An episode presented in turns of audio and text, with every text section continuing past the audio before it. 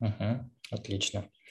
А, так, друзья, всем привет. А, у нас наконец-то собрались э, наши спикеры, и все это получилось, и Zoom нас не подвел. И мы сегодня собрались на круглом столе Web3 Game Dev итоги года. Год был интересный с разных сторон, разнообразный. Я помню, мы еще проводили конференцию в январе, и тогда было все абсолютно по-другому. Вот. И Сейчас мы узнаем, какие же основные такие события произошли, что наши эксперты и просто крутые ребята думают о том, а, что было и что будет. И давайте представлю. А, представлю сначала сам. Меня зовут Тимур Таепов, я основатель GD Talents. Это площадка, на которой как раз мы сегодня собрались. Далее у нас Илья Еремеев, это The Games Fund. Привет, Илья. Привет, привет. привет. Ваня Смирнов, а, это Dats Games, привет. Привет, привет. Артем Колесников, Gaming Pool, привет. Привет. И Владимир Томко, это блокчейн Qtis Universe. Все верно? Да. Так, давайте по формату примерно так. Сначала по там 2-3 5 минут максимум каждый выскажется то, что думает про прошедший год. Это нам даст какие-то отправные точки для дискуссии, и в таком свободном формате сначала в узком составе э, будет дискуссия, ну, порядка там, например, 40-50 минут, да, и потом подключим наших гостей с вопросами. Ребята, пишите вопросы в чат, а потом мы будем читать их либо из чата, либо будем подключать вас голосом. Вот, поэтому предлагаю начать с Ильи. А, да, всем привет. У меня такой вопрос. Не знаю, у нас можно на подкасте материться? Или нельзя? Э, ну, писать год без мата? Не, я шучу. А, если очень хочется, то можно. Потому что это сложно достаточно описать э, цензурными словами, как э, прошел этот год. А, но на самом деле я думаю, что после такого шока хороший знак, что на самом деле все не развалилось. То есть э, были опасения вначале, что может вообще все пойти прахом и как бы совсем прекратиться полностью. Но мы сейчас видим, что такого не случилось, что э, индустрия, на мой взгляд, разделилась на глобальную и локальную, которые остались э, в России и Беларуси, и кто не может по каким-то причинам или не хочет уезжать. И в целом там не то чтобы прям э, совсем выжженное поле, ничего не растет, там, на мой взгляд, будет такой определенный отдельная экосистема, как на Мадагаскаре, а, отделенная от а, мировой общественности, которая пойдет полностью по своему пути, создаст свои а, уникальные какие-то штуки, которые больше нигде не будут встречаться, и это будет отдельная ветка эволюции вообще игровой индустрии. А люди, которые уехали, они будут, на мой взгляд, такими зернами, вокруг которых может вырасти новая крутая индустрия в странах, которых э, куда-куда эти люди переехали. Потому что, например, а, в прошлом году я был в Грузии, и там а, единственный геймдизайнер, которого я нашел, вообще единственный человек из геймдева, которого я нашел, это был геймдизайнер из э, Gorilla Games, который приехал навестить родных. Это вот как бы весь грузинский геймдев был. Сейчас там есть очень крутые чуваки, uh, и там как бы вокруг, которых, uh, вокруг этой закваски начинает формироваться индустрия. В Армении, в других странах, куда люди уехали из России и Беларуси, там это для, для этих стран это большое, большая возможность. Вот. И как бы это такой кризисный, кризисный год был, и кризисы всегда для кого-то это конец истории, а для кого-то это начало новой истории. Многим это помогло переосмыслить там свои планы, перестать думать, что они вышли на пенсию и что-то начать снова делать, начать э, шевелиться, и для кого-то это будет вторая молодость, э, второе, второе дыхание вообще для, для бизнеса. Поэтому было сложно, возможно, в будущем будет еще сложно, но как в любом а, кризисе это возможности в том числе. Вот. На мой взгляд, как-то так прошел год. Спасибо. Как раз у нас есть представитель Грузии. Передадим ему слово. Да, давайте. А, Тимур, а, а вопрос, он у тебя общий про год или все-таки применительно ну, к Web3 Хотелось бы, наверное, да, сместить в сторону Web3, потому что у нас в целом mm-hmm. панельная дискуссия, она в сторону Web3. Есть что обсудить. Тогда А, да, вот э, просто про общее состояние рынка Илья сказал не, не добавить, не отрезать. То есть вот там еще в там, середине февраля мы там собирались э, там, раунд условный поднимать, все как бы было хорошо. И где-то уже в там, середине марта мы себя обнаружили внезапно в Тбилиси практически полным составом. А, после мобилизации, так вообще у нас э, теперь здесь э, народу больше, чем где-либо еще в остальных офисах, включая Кипр. Вот. А, так что да, а, надеемся, что что-то из этой закваски в итоге да, получится. Вот. А что касается, собственно, веб 3.0 э, игр, для них этот год был максимально интересный. Во-первых, а, мы впервые, вот, э, наверное, в, а, получается, со Степан, мы впервые плюс-минус а, узнали, сколько все вот эти вот э, ребята крутые и большие зарабатывают. То есть они э, стали публиковать, сколько они денег зарабатывали за квартал. Единственное, правда, у меня данные только про них есть про второй квартал. Я не знаю, может быть, вот там Артем чуть больше, побольше в этой движухе скажет, публиковали ли они за третий. Нет, э, по Степану не смотрел, не подскажу.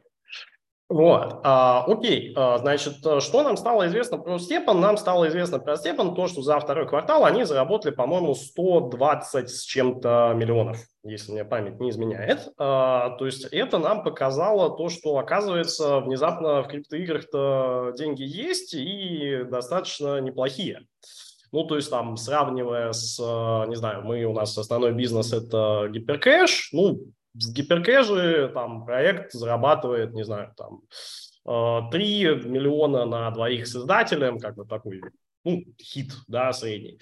Вот. А здесь, оказывается, суперхиты, они зарабатывают прямо очень-очень много, э, но живет это тоже недолго. Как мы посмотрели при, собственно, крушении этого самого Степан, который просто, ну, прекрасный, замечательный, на мой взгляд, проект. То есть, вот, опять же, ходил каждый день по Тбилиси, люди ходят с а, приложением, соответственно, выгуливают свои кеды. Вот, а, то есть, вот прямо в середине весны, ну, вот пол, полгорода вот так вот ходил, уткнувшись смартфон. Вот, и это просто прекрасно, то есть, это очень классный penetration, очень классный кейс, даже деньги у них какие-то начали появляться, но, к сожалению, макрофакторы, как обычно, убили всю движуху. То есть вот э, я занимался криптоиграми в 2018 году и примерно так же, то есть вот в конце 19 начале 20 мне пришлось пивотиться как раз в мобильные игры. Э, почему? Потому что нету пользователя, то есть пользователь очень дорогой. И э, сейчас получается такая ситуация, что мы в этом году как бы убедились, что криптоигры, Web э, 3.0 продукты, они могут быть, они могут существовать. Э, даже не, они выглядят не как классические игры точно, то есть там другие абсолютно сабжанры, там как бы все, все, все другое. Но это индустрия, деньги в ней есть, и эти циклы, они повторяемые. То есть э, циклы этих Web 3.0 продуктов, они будут повторяемы. Будут еще продукты, на которых сможет э, заработать, э, на которых смогут точно заработать разработчики и на которых, скорее всего, смогут заработать пользователи этих самых продуктов. Как-то так. Отлично. Так, Артем, человек, который, наверное, не пропускает ни, одно, ни один релиз и все пробует, все тестирует, во все играет. Расскажи, пожалуйста, что ты думаешь? 2022 а, год был, правда, насыщенным годом, и вот соглашусь с Ваней, что действительно а, крипте гораздо интереснее все-таки рассматривать и подводить итоги, наверное, циклов, потому что здесь все достаточно циклично. А, но раз мы заговорили о годах, то 2022 он оказался кульминационным. Кульминационным и с точки зрения количество раундов, а, самые а, массовые раунды и самые большие по сборам были и по количеству сделок. Если брать э, от всего геймдева, да, то каждая десятая сделка в геймдеве, она приходилась на Web3 игры. Ну, насколько данные не врут, скажем так. Э, из интересного, наверное, мы э, наблюдали, что наконец, Web3 игры доказали, что могут занимать какую-то нишу. То есть если мы сравниваем с 2017-2018 годом, когда это все казалось очень-очень странным, когда, был, когда аудитория всего насчитывала 10 тысяч игроков, то сейчас мы понимаем, что здесь действительно есть люди, которые даже в такой цикл, как э, э, в котором мы сейчас находимся, они продолжают играть, продолжают инвестировать, и хоть и небольшое количество игроков, да, в районе миллиона, но оно есть. Как э, нишевый рынок это имеет место быть.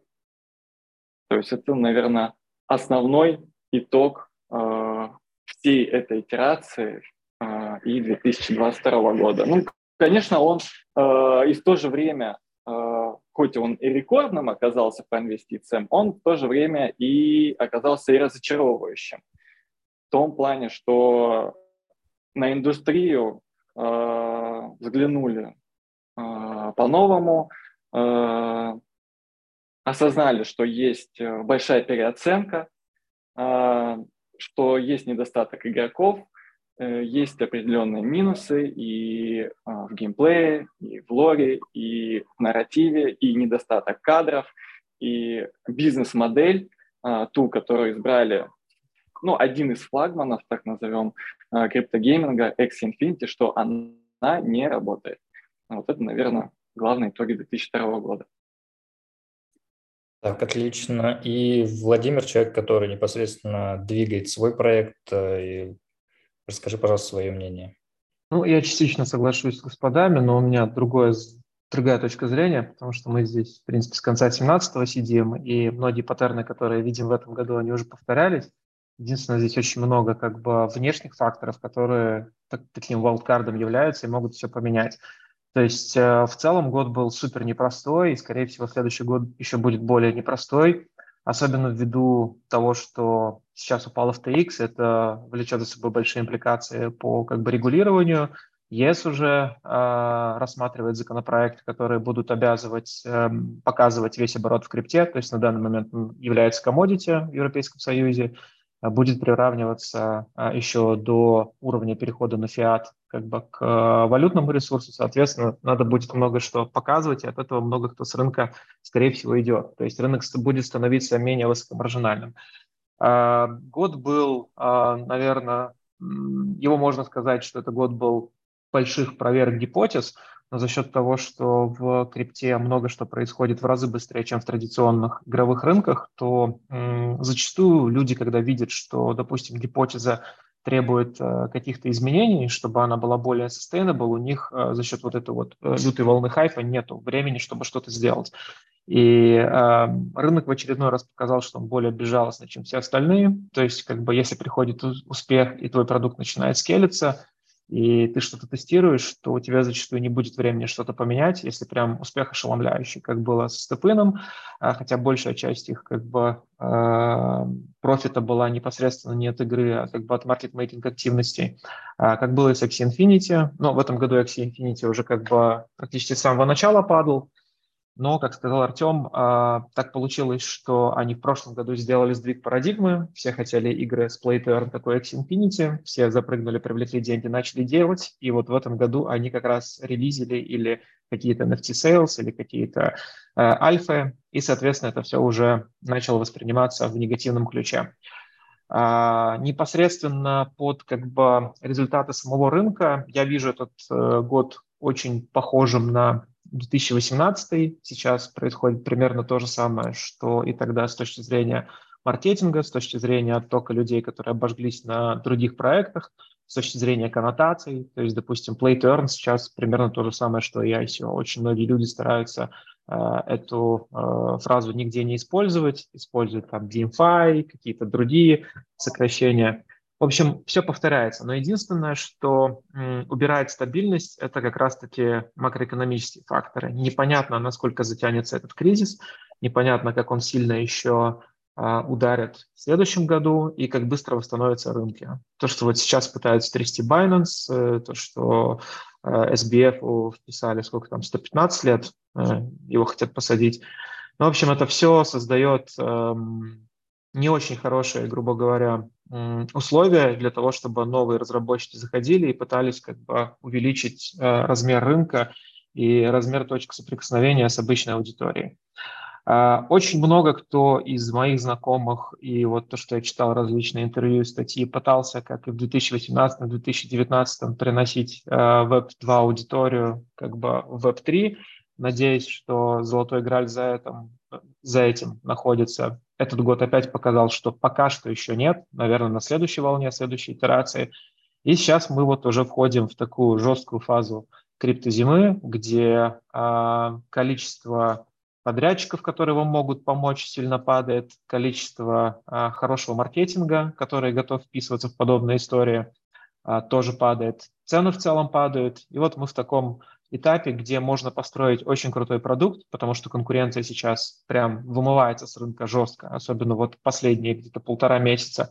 Но при этом, если у компании у самой нет запаса прочности, можно вместе со всеми быть смытой вот этой вот волной, которая отходит обратно в океан. Поэтому год сложный. Не берусь предсказывать, что там будет в 23-м. Надо выживать и стараться делать какие-то новые вещи и пробовать новые бизнес-модели.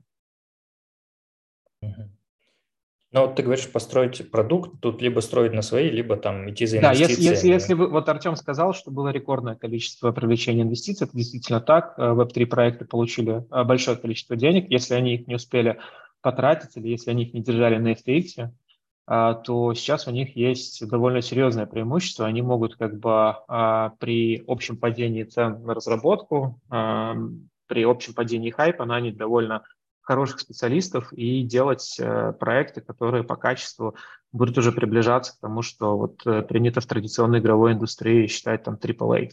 То есть те, кто прям очень много собрал, они сейчас могут сделать крутые штуки. Те, кто не успел, э, ну, Слушай, тяжело. Тут, тут есть такая Особенность, что вот все эти супер большие раунды, которые привлекались, да, они назывались э, в долларах, в фиате, а по факту они часто э, были инвестициями в виде токенов, которые э, в том числе в, упали в своей ценности, и теперь в этих... Э, там, не, ребят, бо- бо- большая, большая часть, если мы не смотрим супермутанцев, э, когда там допустим, тот же FTX или Alameda входил по 50 миллионов просто типа как порция какого-то раунда, это все привлекалось в стейблах. То есть это USDC, USDT. А, там уже как команда дальше заменеджила свои трежери, от этого сильно зависит. Но вот именно софты традиционно подписываются в стейблкоинах. Поэтому те, кто более консервативно к этому подходил, у них сейчас деньги должны быть еще. А, у меня еще вопрос к Артему. Артем сказал, что э, показала показал текущий год, что как минимум как нишевая история криптоигры – это живая тема. Вот ты думаешь, что это так и останется нишевой историей? Или есть э, шанс, что, в принципе, будет какой-то масс adoption и, э, и, и криптоигры будут, может быть, там не больше, чем традиционные игры, но хотя бы там станут в один э, ну, в один ряд там с консольными играми, PC-играми, мобильными играми, да, играми для хендлодов там и так далее. Или это, это всегда останется, это суждено этой теме остаться нишевой историей? А, на мой взгляд, а, следующая итерация, она как раз должна и подсветить все эти возможности и ответить на вопрос, могут ли криптоигры быть как отдельным жанром или есть ли вообще запрос, нравится пользователям играть криптоигры, или даже, наверное, я бы назвал их игры с открытой экономикой, то есть по аналогии с открытым миром, игры с открытой экономикой.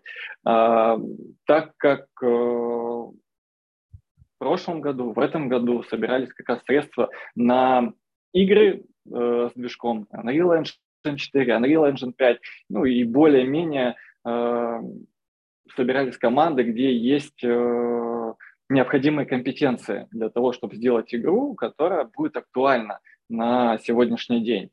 И когда они выйдут? Ну, плюс 4 года, я думаю, ориентировочно. И вот тогда мы поймем, вот 4-5 лет, мы поймем, э, куда эти игры будут двигаться. То есть либо это будет, наверное, ну опять же, на мой взгляд, либо это будет как, как какие-то механики будут встраиваться в уже существующие игры, как своего рода, опять же, открытая экономика или еще что-то. Либо это будет разделение на нишевые продукты, э, которые будут э, иметь какие-то особенные механики, которые именно присущи блокчейну э, и будут нравиться именно той публике, которая исследует блокчейн. Вот есть такие игроки, а действительно. Можно, а можно по, да, Илья, а можно я немножко дополню еще несколько поинтов Артема, вот uh, чуть-чуть это более, более структурировано. То есть в этом году, например, mm-hmm. мне вот ну, для себя лично, мне стало понятно, откуда будет идти этот э, масс adoption. Вот, э, как говорит. Илья, это два момента. А, первый, э, если мы сейчас обращаем внимание, например, там те же Apple, те же Google, они начинают потихонечку посылать сигнал, то, что NFT окей. Мы еще пока не знаем, как работает. У нас есть ряд прилог с NFT, которые мы поддерживаем, да, у нас есть ряд прилог, которые мы запрещаем NFT использовать, например, там тот же кошелек Coinbase. Но в целом они как бы уже aware, от этой, об этой проблеме, как на это смотрят, ну, собственно, игроки с деньгами. Они на это смотрят как на инструмент дополнительного повышения, да, там, ЛТВ э, пользователя. То есть почему Apple так хочет с каждой продажи NFT 30% комиссии брать? Потому что, наверное, если айтемы какие-то давать в виде э, там, NFT, это будет, ну, иметь какой-то дополнительный value, это будет дополнительная монетизация э, каждого пользователя. Mm-hmm. Вот. А, это масс adoption а, с точки зрения технологии. А, с точки зрения аудитории все гораздо интереснее. Потому что геймеры и те, кто пользуется Web3 играми, это совершенно разные люди, которые пересекаются в гораздо меньшей степени, чем, например, не знаю, как, как эту аудиторию назвать? Люди заинтересованные в краткосрочных инвестициях. Да, да, давайте вот так вот это сформулируем. Вот. А, и здесь, например, показательный пример Степан, который привел в скрипту ни разу не геймеров, то есть они себя позиционируют как, ну, хомяки, вот в чате подсказывают, да, наверное, не стал бы я так выражаться, но тем не менее. Вот. А, и они привели совсем не геймеров. Но, тем не менее, они привели в эту игру как бы новых пользователей. То есть это реально, ну вот вы видели там вот эту вот палатку Степан в Махачкале, э, да, то есть в Дагестане, где ребята рассказывали, давайте мы вам там установим Степан, расскажем, как ходить, вот вам телефон в аренду, ходите и так далее. То есть это вот это вот самый масс э, penetration. А, и, естественно, криптоны в этом крайне заинтересованы, в том числе большие криптоны, потому что, ну, где все деньги, деньги, это Axie, это Степан. Что объединяет два этих проекта? Они вышли на Binance. Вот, а, соответственно, даже Binance заинтересован в таких продуктах, а, что говорит о том, что таким продуктом еще быть, и, безусловно, они будут перетаскивать а, пользователя, условного нашего розничного инвестора да, в криптопроекты, давать им больше новых инструментов и так далее. Это, это будет. У меня, кстати, совсем Мне нравится зрения на данный вопрос. Мне кажется, что сейчас будет абсолютно другой подход ввиду того, что э, сначала еще там как бы зарождение крипты есть э, определенная гена аудитория, максималисты, которые топят за централизацию, и в последнее время как раз-таки э, до, скажем так, краха FTX э, у них не было сильных позиций, как бы выходить из всего централизованного. И как раз эти user experience и mass adoption двигали вот более традиционные компании, которые централизованно, кастодиально подходили там к менеджменту ассетов. Но при этом они всегда не были замотивированы создавать какой-то интероперабилити и разрешать ассетам кочевать из одной игры в другую, как бы акварить какой-то value и переносить его. А, большая часть DeFi проектов, которые непосредственно не связаны с играми, они как раз-таки про это. То есть про протоколизацию, про большое использование стандартов и про возможность одного проекта использовать ассеты в другом проекте, просто используя определенный протокол. Сейчас, ввиду того, что упал FTX, очень плотно разгоняется в огромном количестве комьюнити вот эта вот тема, что Web 2.5, э, то, что про как бы крипту, но централизованную, это плохо. То есть мы видим, что большое количество людей теряет деньги и так далее. И э, те, кто в этой э, экосистеме находится давно, богатые люди, которые могут тратить по 500 тысяч, по миллиону долларов на один NFT, зачастую как бы дивиденды, они часто прислушиваются к таким мнениям, и получается, что вот эта не многочисленная, но суперплатежеспособная аудитория, она, скорее всего, не будет э, действовать, как вот рассказывал Иван. Они пойдут больше по этапу протоколизации и децентрализации. И денег у них до, скажем так, какого-то критического пенетрейшена со стороны э, Web3 пользователей, которые готовы платить там, до 9 долларов в месяц, Мне кажется, весь следующий цикл хайпы будет больше у них денег, и, может быть, вот в э, том, который пойдет после него, будет уже понятный и ожидаемый нами всем mass adoption, где можно, типа, будет таргетиться на огромное количество пользователей с малой платежеспособностью. И ввиду вот этой вот истории у нас как раз-таки сейчас э, в 2023 году, я думаю, будет происходить м, огромное количество консолидаций протоколов и создания каких-то новых э, именно стандартов, которые потихоньку будут использовать игры. И те, которые раньше всех и э, удобнее всех это реализуют, как, например, там э, Uniswap в свое время в э, конце 2019 года, начале 2020, э, они соберут э, пионерскую возможность стать супер-супер богатыми. То есть, типа, как только они покажут, как это делается, как только они выложатся в открытый код, начнут прибегать другие на базе их протокола отстраивать какие-то другие вещи, которые дивены будут заполнять ликвидностью, большой-большой ликвидностью, там, типа миллиарда долларов. И а, поэтому надо смотреть как раз-таки в два направления. То есть, если вы хотите все же работать с этими большими деньгами, которые крутятся в крипте, которые еще пока очень высокомаржинальны, то нужно присматриваться к протоколам децентрализации, Decentralized Social, а если вы именно просто in the long run хотите в Web3 рынке делать какие-то вот игры и ждать э, того момента, когда он станет менее маржинальным, но более традиционным, то тогда вот надо, да, смотреть как, э, и действовать, как рассказывает Иван, в этом направлении двигаться. Я все же считаю, что если вот есть план как бы э, прокатиться на следующей волне, когда она будет большая, то нужно смотреть сейчас на децентрализацию, на протоколы. А, ну, мы говорим про... Зачем это пользователю? -то? То есть, как бы это интересно, mm-hmm. понятно инвесторам, ты имеешь в виду в, в каком контексте? То есть, ну, как бы криптонам, понятно, это интересно, у криптонов есть деньги, более того, там вот прошлый цикл 17-18 года, это как бы криптоны шли в геймдев, потому что думали, что там много денег. А сейчас наоборот, геймдев идет в крипту, потому что все считают, что тут uh, денег много.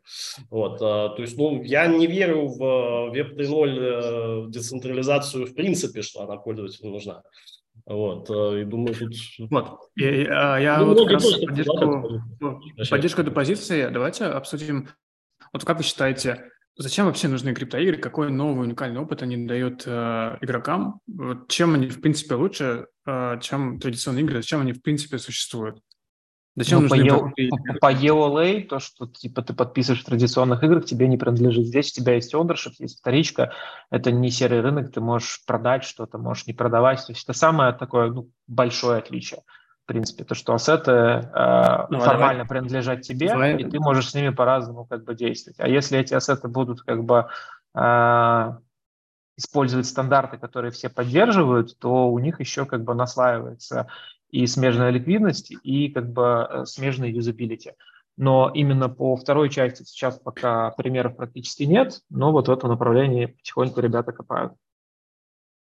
Чего нет Что, да, вот, э, хороший вопрос э, в чате. Вот что ты имеешь в виду вообще, в принципе, над ownership ассетов?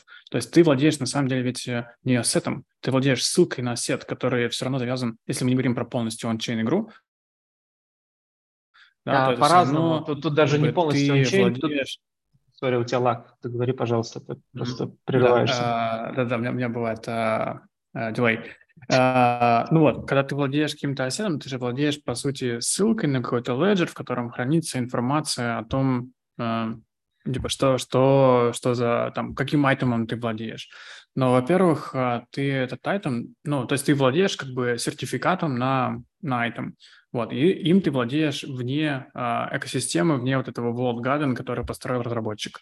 Но этот же сет можно менять, э, проект может, в принципе, закрыться, и тогда его ценность, э, она станет номинальной. То есть ты останешься сертификатом с каким-то артефактом о том, что где-то ты когда-то владел э, вот э, супер крутым АК-47 в, в каком-то онлайн-шутере, но теперь игры больше нет, остался только у тебя вот этот сертификат. И реально ли останется эта ценность? А, или она уже будет не такая, если ты не можешь реально его использовать, и больше как бы практической ценности в нем нет, остался только образ.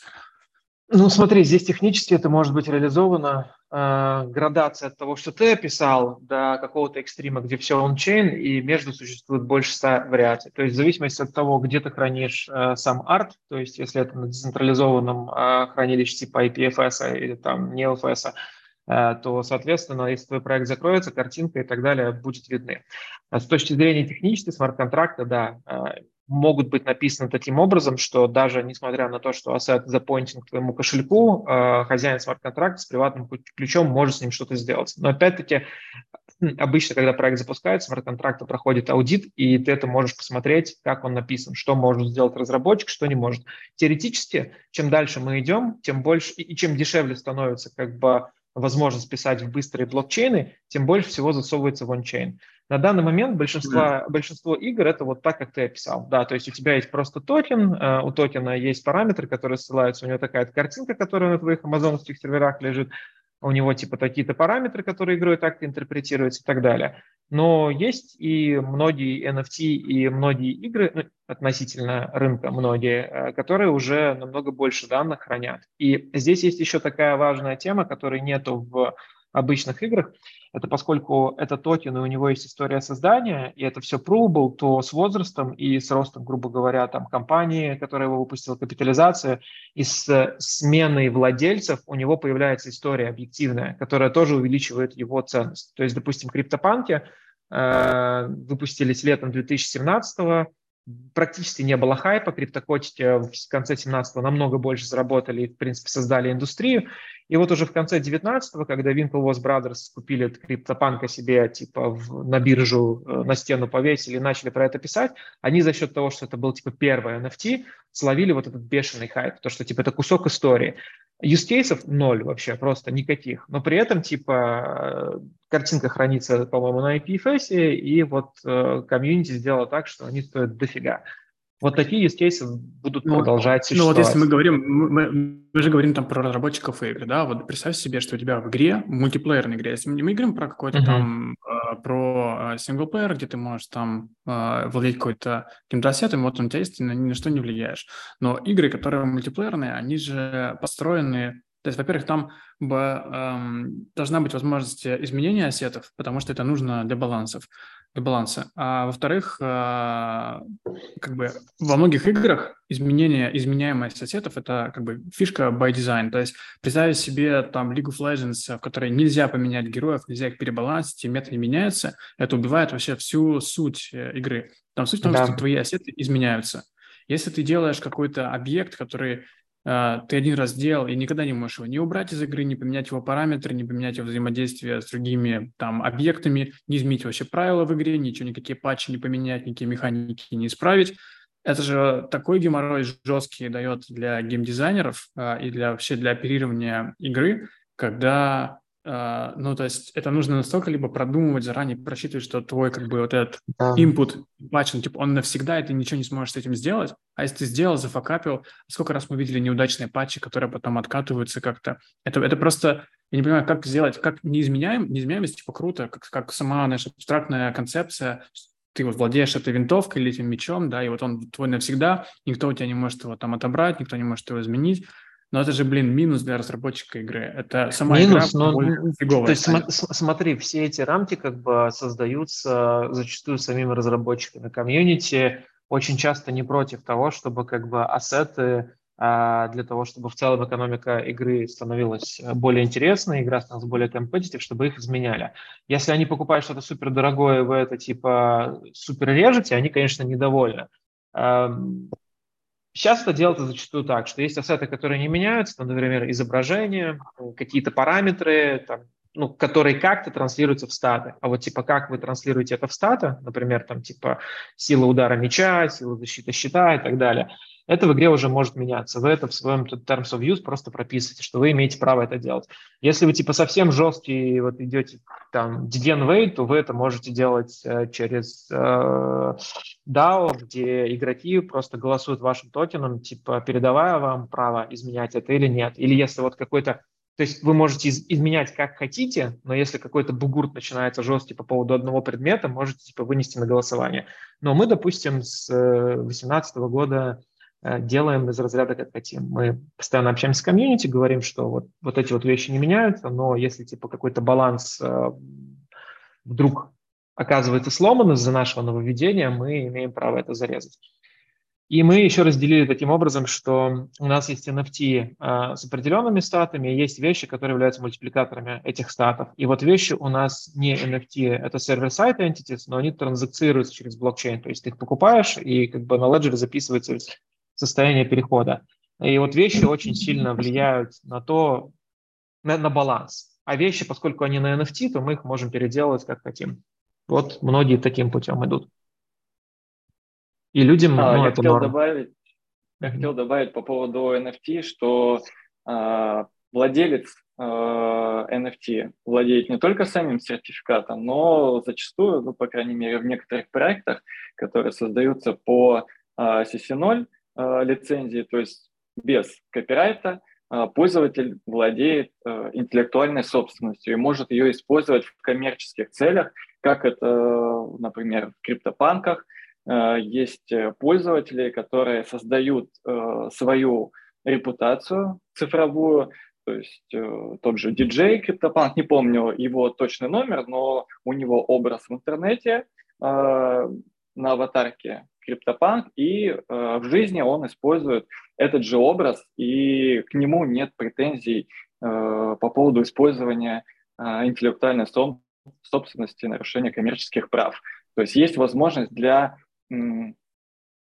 создателя коллекции использовать такой как виральный маркетинг, и в то же время пользователь может прокачивать свою э, цифровую идентичность.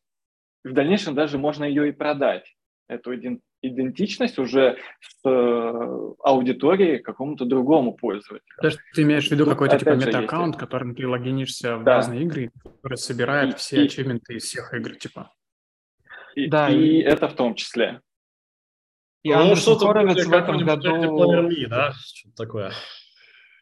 Сейчас Андерсон Хоровиц э, раскачивает как раз legal тему с э, э своими юристами под NFT, под э, ownership, transfer of ownership, как бы accrual of э, короче, history. И э, это еще не все проекты юзают, но они как бы предлагают вот как такой открытый формат для тех, кто работает в Web3, это в своих проектах использовать. Потому что там уже многие моменты предусмотрены, чтобы вас кто-то за задницу не схватил, а если вы там где-то как-то начинаете непредусмотренной коммерческой деятельностью заниматься. Я думаю, что в этом направлении действительно будет много разработок, и со временем, то есть это получит свой уникальный legal статус, который э, будет э, четко представлен вот именно к Web3 индустрии, что вот здесь вот так, без EULA, а там как бы вот так. Хотите ownership, хотите типа там э, с возрастом, чтобы NFT чем-то обрастало и это как-то кому-то передавать, то пожалуйста. Да, что еще круто в этом году было сделано, и мы забыли это как бы а, упомянуть, э, Yuga Labs, э, у которых вот э, Артем сейчас в Байте сидит, борт всех Club, то есть э, у них в этом году был просто прям такой массированный выстрел в селебрити, там даже Eminem со Snoop Dogg сняли клип э, на эту тему, а они запартнерились с Adidas, то есть э, вся тема с метаверсом и со статусом, вот что очень важно, Web3 работает со статусом. Обычно игры со статусом не работают. Там фан, как бы это дико важно, а здесь статус. Статус, он очень понятен любому человеку, даже тому, кто вообще никак не связан с играми. То есть типа часы статус, автомобиль статус, одежда статус, квартира статус. И вот э, Web3 именно как концепция в этом году очень сильно двигалась в сторону статуса. И я думаю, что это никуда не уйдет, и на индустрию это тоже будет сильно влиять. То есть все, что будет происходить здесь, в ближайший год-полтора, скорее всего, будет именно носить вот эту вот коннотацию статуса, а не фана. Ну, хороший момент, кстати. Слушай, а, Владимир, а вот, э, ну, я знаю, там, блокчейн Qt, э, плюс-минус мой проект, наверное, там, э, Ether Kingdoms ты тоже застал в 2018 году. Mm-hmm. Я вот, например, точно знаю, что ты там в свое время на криптоиграх больше, чем я заработал. Mm-hmm. Вот. А, расскажи, пожалуйста, а вот что у вас сейчас вообще, как бы, что у вас с собой сейчас представляет аудитория? То есть вот ты говоришь э, статус, да, то есть это как бы чуть-чуть другая аудитория, чем у нас. То есть мы-то, ну, вот обычные игры мы делаем, мы играем просто э, людям просто передаем дофамин. Да, они mm-hmm. как бы сидели, покликали, сделали инап, получили дозу. Вот. А что вот, что за аудитория покупает статус, как сейчас, ну вот люди, которые играют в блокчейн Qts, э, там, э, ну, у, нас, они... у нас это в основном как бы очень ушлые мужики 30 плюс, да где-то 60 идут, К сожалению, многим статус не супер важен, то есть э, статус сейчас больше идет Западная Европа, США. У нас э, последнее время рост идет в Иране.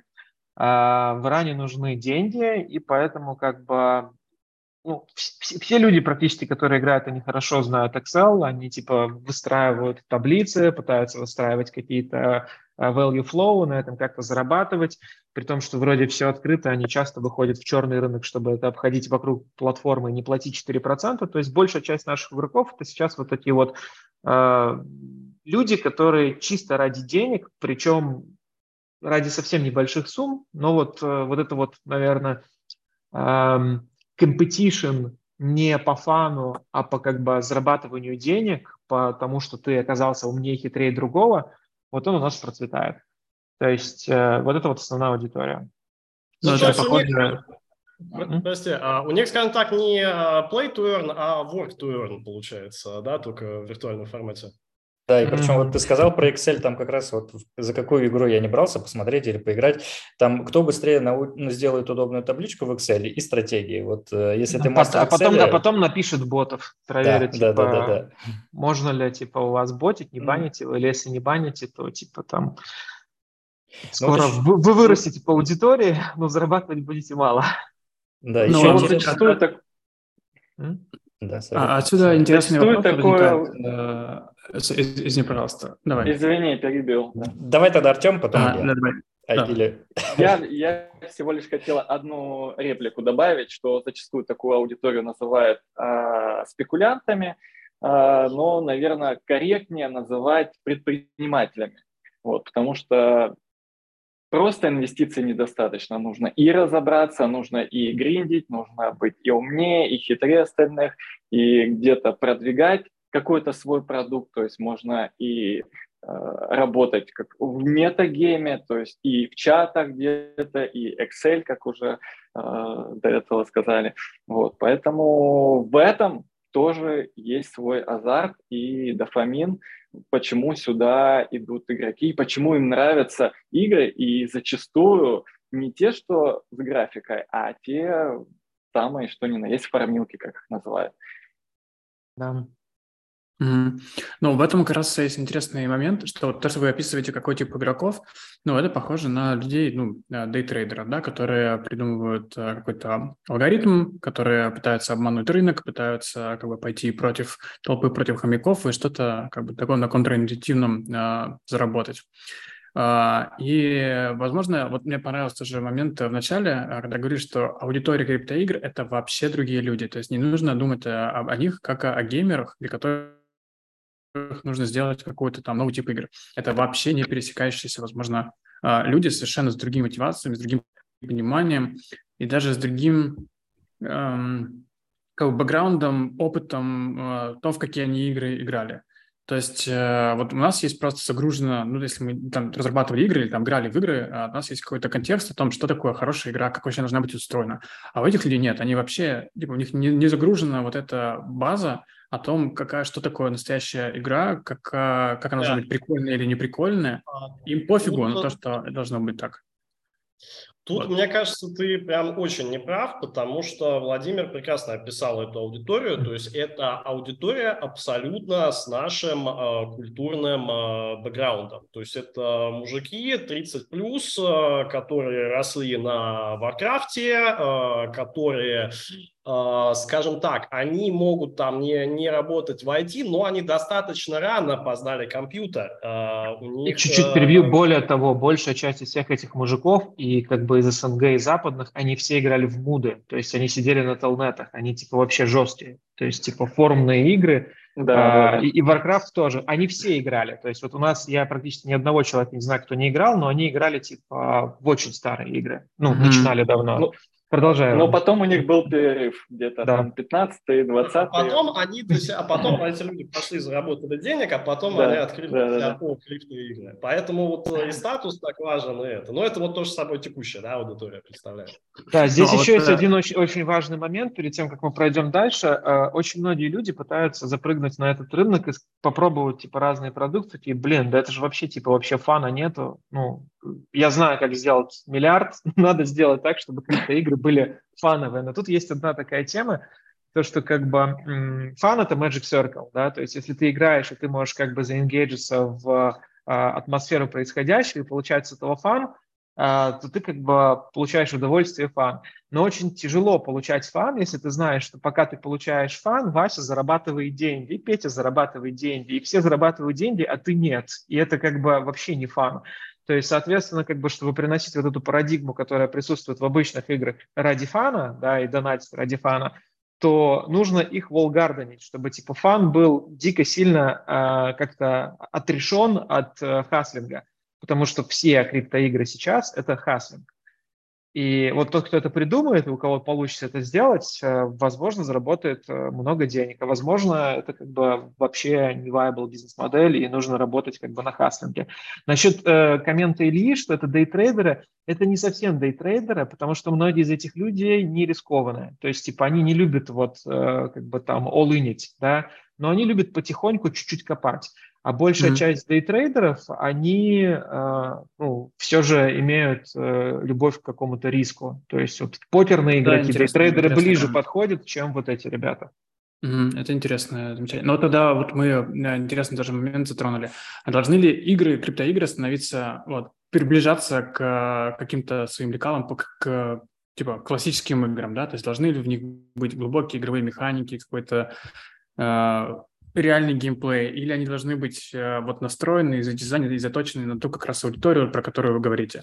Такие типа люди, которые делают какое-то действие, придумывают стратегии, чтобы обойти других, но особо без риска, а, но вот чтобы конкретно вот эта часть их экспириенса как бы стимулировалась. И потому что мне кажется, что есть как бы две такие как бы группы мышления сейчас э, в тех, тех кто как-то с криптоиграми связан. Первое, считает, что вот нужно, что эти революционные технологии, она принесет там новый игровой опыт там и так далее, что это вот э, именно про расширение игрового опыта. А другие говорят, что это все bullshit, и, ни, и ничего это не нужно, нужно просто, как бы, чем проще играть, чем она доступнее для аудитории, тем она будет эффективнее, тем такие игры будут больше зарабатывать. То есть все вот эти большие э, ММО, которые говорят, там, типа, теперь делаем Warcraft, но теперь все с ownership и все там на NFT, э, и теперь у нас открытая полностью игровая экономика, или те, кто а-ля Axie Infinity делает, где заточено как бы на, на вот эту новую часть э, опыта, даже не геймплея, а вот, а вот этого функционала. Вот как вы считаете, Мо- мо- Мое мнение, что, здесь нужно проверять все гипотезы, потому что одно другому не мешает. Э, главное не делать так, чтобы графика, какие-то engaging experience мешали, типа, зарабатывать той аудитории, которая уже есть. То есть, если, типа, вот э, вся эта тема про заработок и людей э, на данный момент понятно, как это делать, то вот все, что типа на, накручивается сверху, чтобы просто не мешало этому. А так, да, чем красивее и так далее, конечно, чем, чем лучше user experience, со временем это будет двигать все вот текущие простые корявые игры как бы вниз, потому что на рынке будет за те же деньги, скажем так, за тот же инвестмент времени,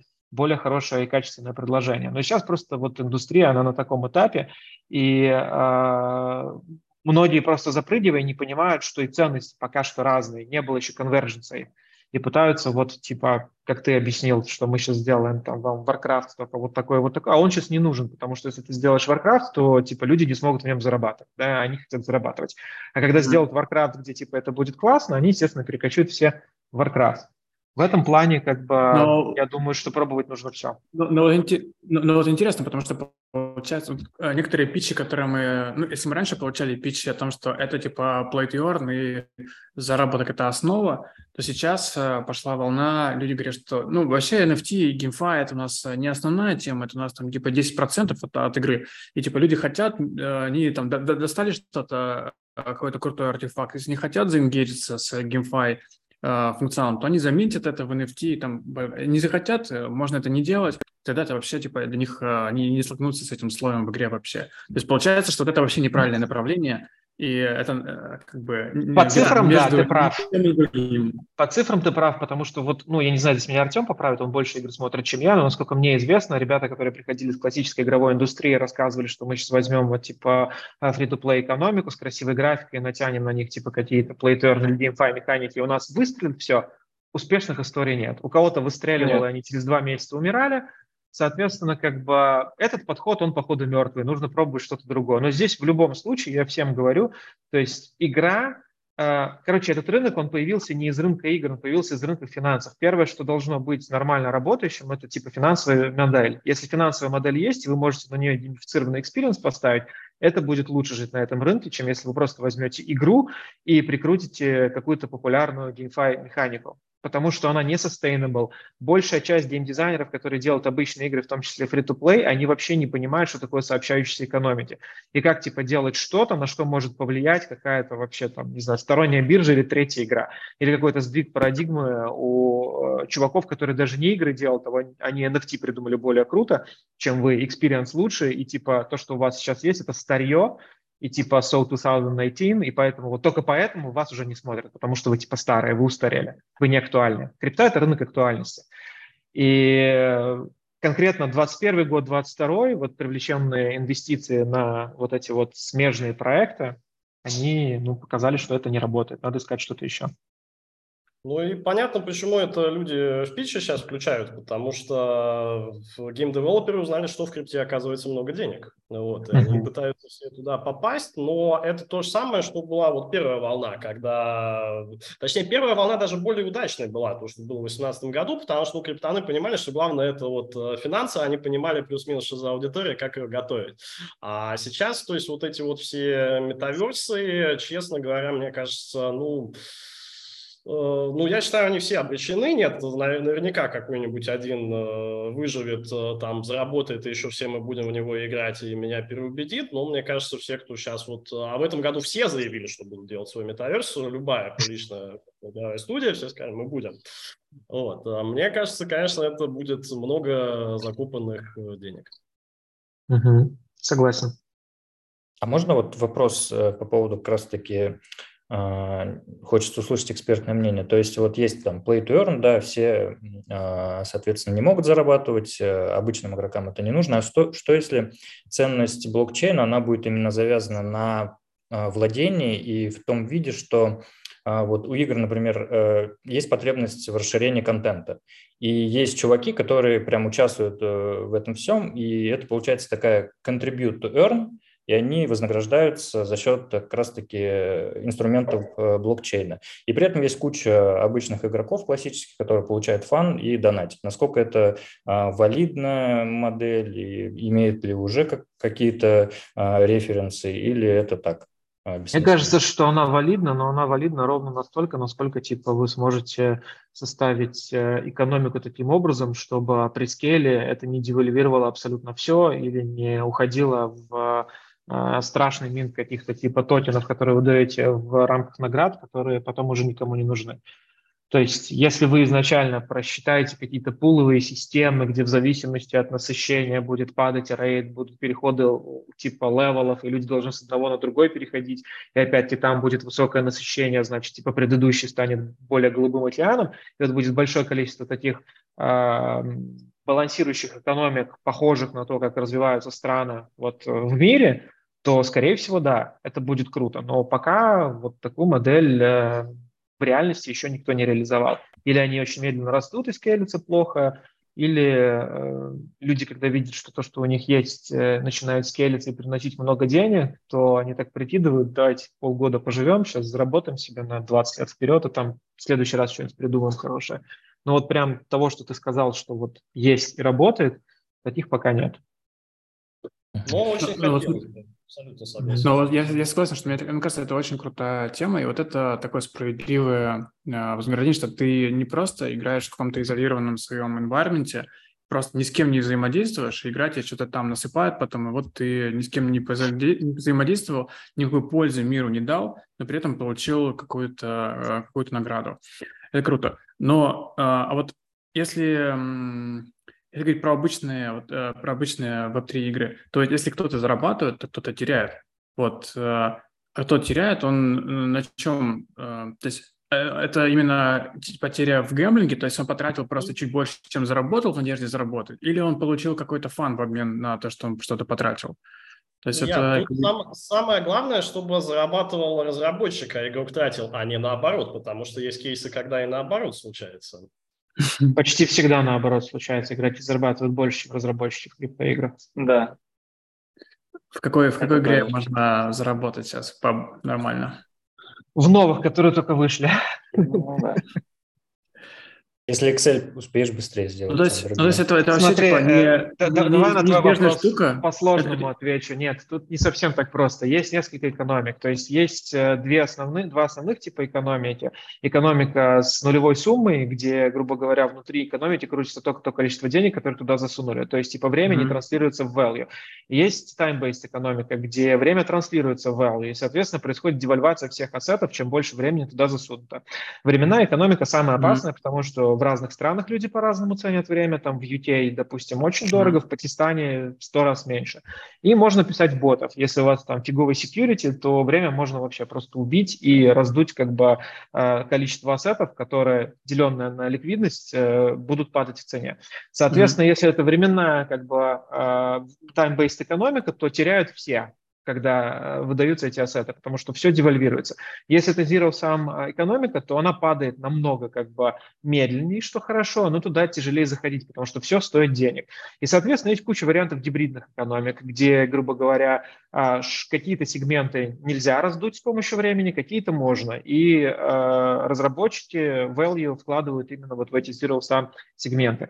И дальше тут есть супер важный момент, который многие люди, которые не сталкиваются с э, криптоиграми, не совсем понимают, как работает. Но если у тебя есть токен, и он где-то торгуется, даже на централизованной бирже, то у тебя отдельно есть cash flow. Это как бы э, трейдинг, это токены, это капитализация. Соответственно, можно делать следующим образом. Э, Вы можете раскидывать токен, э, вернее, типа раскручивать токен, драйвить туда весь value, листить его на крутых биржах, делать классный маркетмейкинг и маркетинг. По OTC, это over-the-counter, продавать этот токен, получать какое-то количество денег и засовывать их обратно в как бы игру. Или же, как т- тот же STEPN делал, он делал buyback токен, чтобы типа девальвация с генерацией токенов на руках покрывалась тем, что они выкупали обратно токены. И вот здесь огромное количество таких типа а, квази-бизнес-моделей, где что-то кому-то как-то помогает. Но это все сложно реализовывать, особенно для Но- людей, которые как бы не, ну, не являются фондами, никогда там, не знаю, не торговали на бирже, и обычно они в этом фейлят.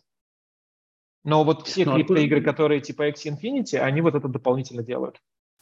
Ну, откуда То есть, вообще э, берется вот изначальный source value, который вливается в игру и потом перераспределяется пе- между владельцами э, токена? То есть Приходит- это же, ну, как бы, Обычно ну, токен, получается. торгующий токен, это как бы отдельная часть value. То есть, допустим, NFT-ассеты – это вот отдельный pool value, просто токен – это другой pool value. Разработчики могут их как бы мержить и делать так, что ты там покупаешь NFT за токены, или они проводят как бы э, турниры для тех, кто купил NFT за токены, куда они сами со своих денег, полученных с продажи токенов, вливают э, ликвидность, и эту ликвидность раздают игрокам. Но изначально это два раздельных э, пула, которые никак между собой не связаны. То есть как их связать, это уже зависит от разработчика. А, большая проблема всех, а, скажем так, э, Web3 игр, которые получали деньги в 2021 году, вот там начиная с февраля и, скажем, до ноября, до того, как начали говорить про токсичные фонды, была еще в том, что э, обычно фонды, которые залетали, они получали рои минимум типа 5x уже через 2-3 месяца после того, как они вложили. И у них вестинги на разлог токенов были довольно большие, так что за год они получали практически все. И большая часть причин, почему умерло огромное количество потенциально крутых проектов, это то, что об них вытерли ноги те же инвесторы, которые закинули в них ликвидку. Чтобы держать цену токена, разработчики, там, допустим, собравшие полтора миллиона долларов, должны были делать байбеки своих токенов, делать маркетмейкинг за свои деньги и выкупать их частично у инвесторов. Для инвесторов э, изначально идеальная стратегия была это как бы вложить в вас деньги, помочь сделать с маркетингом так, чтобы пришло как можно больше ритейла, который про вас ничего не знает, и забрать ликвидку с ритейла. Но это работало реально вот где-то до конца осени прошлого года. Потом это все начало меньше и меньше и меньше иксов э, приносить, а те, кто типа начинал, грубо говоря, сбор э, денег там за 6 месяцев до э, public до выхода токенов на децентрализованную биржу, они зачастую э, с абсолютно не теми рыночными условиями принимали инвесторов относительно того, когда им надо было с этими деньгами маркетмейк, по маркетмейкингу работать. И очень многие проекты, э, допустим, привлекли там 3 миллиона, и у них уже там через два месяца, может быть, денег для оперирования оставалось меньше миллиона, потому что все остальное, если они типа не хотели потерять лицо перед инвесторами, сгорало на маркетмейкинге. Но об этом, естественно, вам никто не говорил. И они вот как-то там собирались, что-то билдили, а по факту денег что-то крутое сбилдить уже не было. Это вот был это... бич этой индустрии. А, это Владимир еще рассказал только про как бы про рынок, да, про бизнес. Это еще не считая внутриигровую экономику, где тебе тоже да, нужно да. считать, сколько ты монет, э, ну, синк делаешь, да, сколько ты у польта забираешь, а сколько ты наоборот отдаешь. А, и не дай боже, ты будешь еще раздавать больше, чем э, ты синкаешь. То есть у тебя инфляция просто вот так вот начнет галопировать. Но, э, а, огромная все... проблема криптоигр. Да, извиняюсь, что опять перебил. У меня, видимо, тоже дилей. Говори, да, говори, я хотел сказать, что не было огромная слышно. проблема э, криптоигр в том, что очень сложно посчитать PNL, потому что есть очень много вариаций, сценариев, как поведет себя токен, а не только то, что вы заложили, какой, э, какую аудиторию вы рассчитываете привлечь, а от э, тех колебаний рыночных, от какой-то другой части экономики крипто, там, опять же, от биржи FTX или еще от кого-то, может зависеть вообще судьба вашего проекта в одночасье, может все прекратиться. Вот, поэтому очень сложно считать э, финансовые показатели, прогнозировать. Точнее. Да, да. И тут еще подход такой, что во время бычьего рынка э, ну, партнеры практически не дают никакого value, и все хотят тебя раздеть. По маркетингу зарядить цены на какое-то реально говно, которое ничего не даст, э, э, э, по максимуму маркетмейкеры попытаться дать вам то есть маркетмейкеры обычно работают так, что у них есть фикса определенная, и они берут как бы процент заработанного, когда выше ватерлинии работают. И вот второй вариант, он более предпочтителен, потому что их, грубо говоря, стимулируют тогда делать хорошо.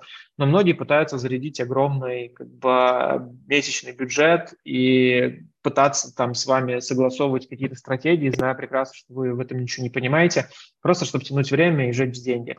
И, ну, как бы рынок крипты, как любой вот, когда новый рынок появляется, он высокомаржинальный, он привлекает огромное количество мошенников или полумошенников, и зачастую получается так, что вокруг вот как бы общая атмосфера и настроение, они вот такие немного скомовидные, что даже те люди, которые раньше этим не занимались, но постоянно сталкиваются с такими контрагентами, тоже частично перенимают это поведение. То есть типа хапнуть сегодня, побыстрее как можно, что там дальше будет, неважно. И а, вот, вот, это, вот это интересный момент. А, вот это, кстати, крутой момент про оппортунизм и вообще такой вот такой майндсет. И это то, почему я не верю в том, что возможно создание реально работающего DAO. Потому что, ну, по крайней мере, если, знаешь, в ультимативном виде DAO говорить, когда типа все полностью децентрализовано, все решения да, принимаются там голосующими токенами, а, никто не будет э, заботиться о поддержке самой sustainability всей системы. Все будут думать, как сейчас прямо по максимуму вытащить ради себя, а кто там, короче, в посте остался, тех всех кинуть. Поэтому вот как бы есть, когда есть какой-то админ, когда есть какая-то централизация, люди думают о том, как полностью поддерживать всю систему долгосрочно. А если людям дать полностью весь контроль, они все бесплатно заберут, а, по максимуму все вытащат, и как бы и, и все, и все, все разойдемся. Да, но нужна, нужна система. То есть, типа, текущие DAO, вот как они запускались, без СБТ, без э, тех как бы механизмов, про которые тот же Бутерин писал в мае, э, тяжело это сделать, действительно. То есть э, жадность, она доминирует.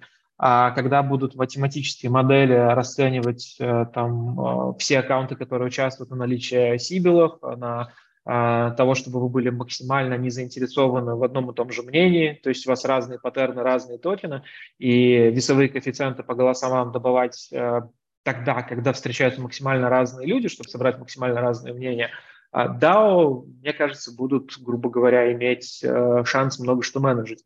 Но вообще же DAO как бы... Ну, а, объявили-то еще тоже в 17-м, и тогда, грубо говоря, вообще мало кто верил про это, и были суперстиктичные, но вот э, в 21-м они но э, появились. Это вот интересный, интересный момент, да, то есть такая может быть какая-то мета-репутация, которая э, меняется в зависимости от результатов голосования. То есть, словно, если ты голосовал, и твое голосование, твое участие приносило пользу той системе, где ты внутри был, когда ты был внутри DAO, тогда у тебя накапливается карма, и там твой вес голоса твой может быть выше.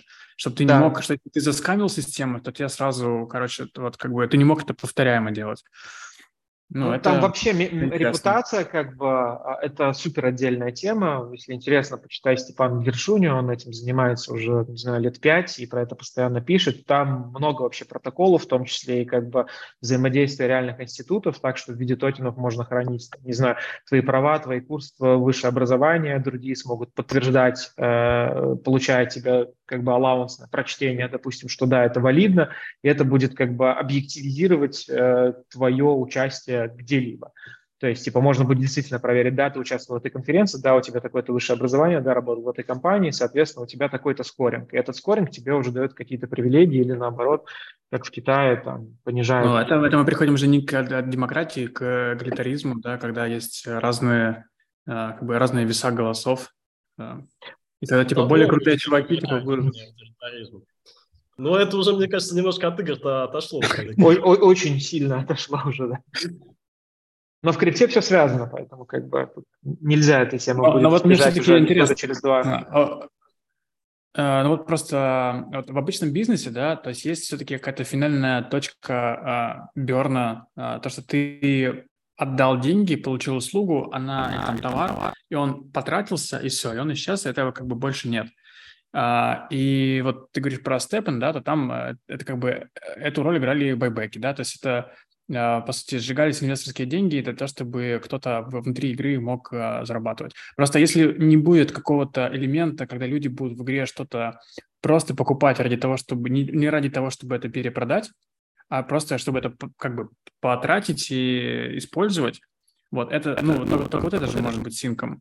То есть вот э, и... Ну это... нет, на самом деле нет. На самом деле как бы это более упрощенный синк, как раз-таки, который мы видели вот в обычной игровой индустрии. То, что они делали, э, тот же Степен, эм, это то, как в реальности работает. То есть, типа, ты делаешь какое-то действие, и ты об этом дистрибьютишь информацию на тех, кто к этому, а, имеет отношение, или, типа, по социальному графу находится близко к ними. Если они видят, что, допустим, твой друг сейчас из-за того, что Степын сделал э, байбек токенов, э, заработал, там, не знаю, на 40% на своем портфеле, и вы пошли с ним в бар, он тебе об этом рассказал, ты уже захотел, типа, заработать эти деньги, ты влетаешь в эту экосистему, и ты уже, типа, становишься теплым в рамках социального графа, и если ты сейчас заработаешь, будешь по кей-фактору распространять информацию другим людям. Получается такая, типа, PR, э, user acquisition э, через word of mouth, но при этом, типа, он еще и ценностный. Ты не просто зашел попробовать, если ты, типа, залетел в портфель, ты можешь или погореть, или заработать. И э, деньги не только инвесторские идут, а вот типа с таких друзей, которые закинули монету, то есть они же ликвидность общую как бы увеличили, те сделали байбеком, все выросли, но эти успели там ботами первые продать по OTC. На рынке это еще не отразилось, но вот у них какой-то есть value, они его перетянули в игру. То есть это очень сложная система, одна как а, раз а, являющаяся основной причиной сложного PNL, потому что большое количество вот этих вот эм, секвентальных действий, которые друг на друга влияют, и во времени они типа не моментальный эффект дают, а, а последовательных с хвостом. Но это вот звучит как такая за, не знаю, понзи-схема на нитро да, то есть э, ты еще сжигая свои собственные деньги инвесторские, ты типа давай еще это скинем, вкинем в пиар, чтобы больше людей зашло, внесло деньги и так далее. Ну, Но, если ты акции Apple а покупаешь, как, то же самое происходит.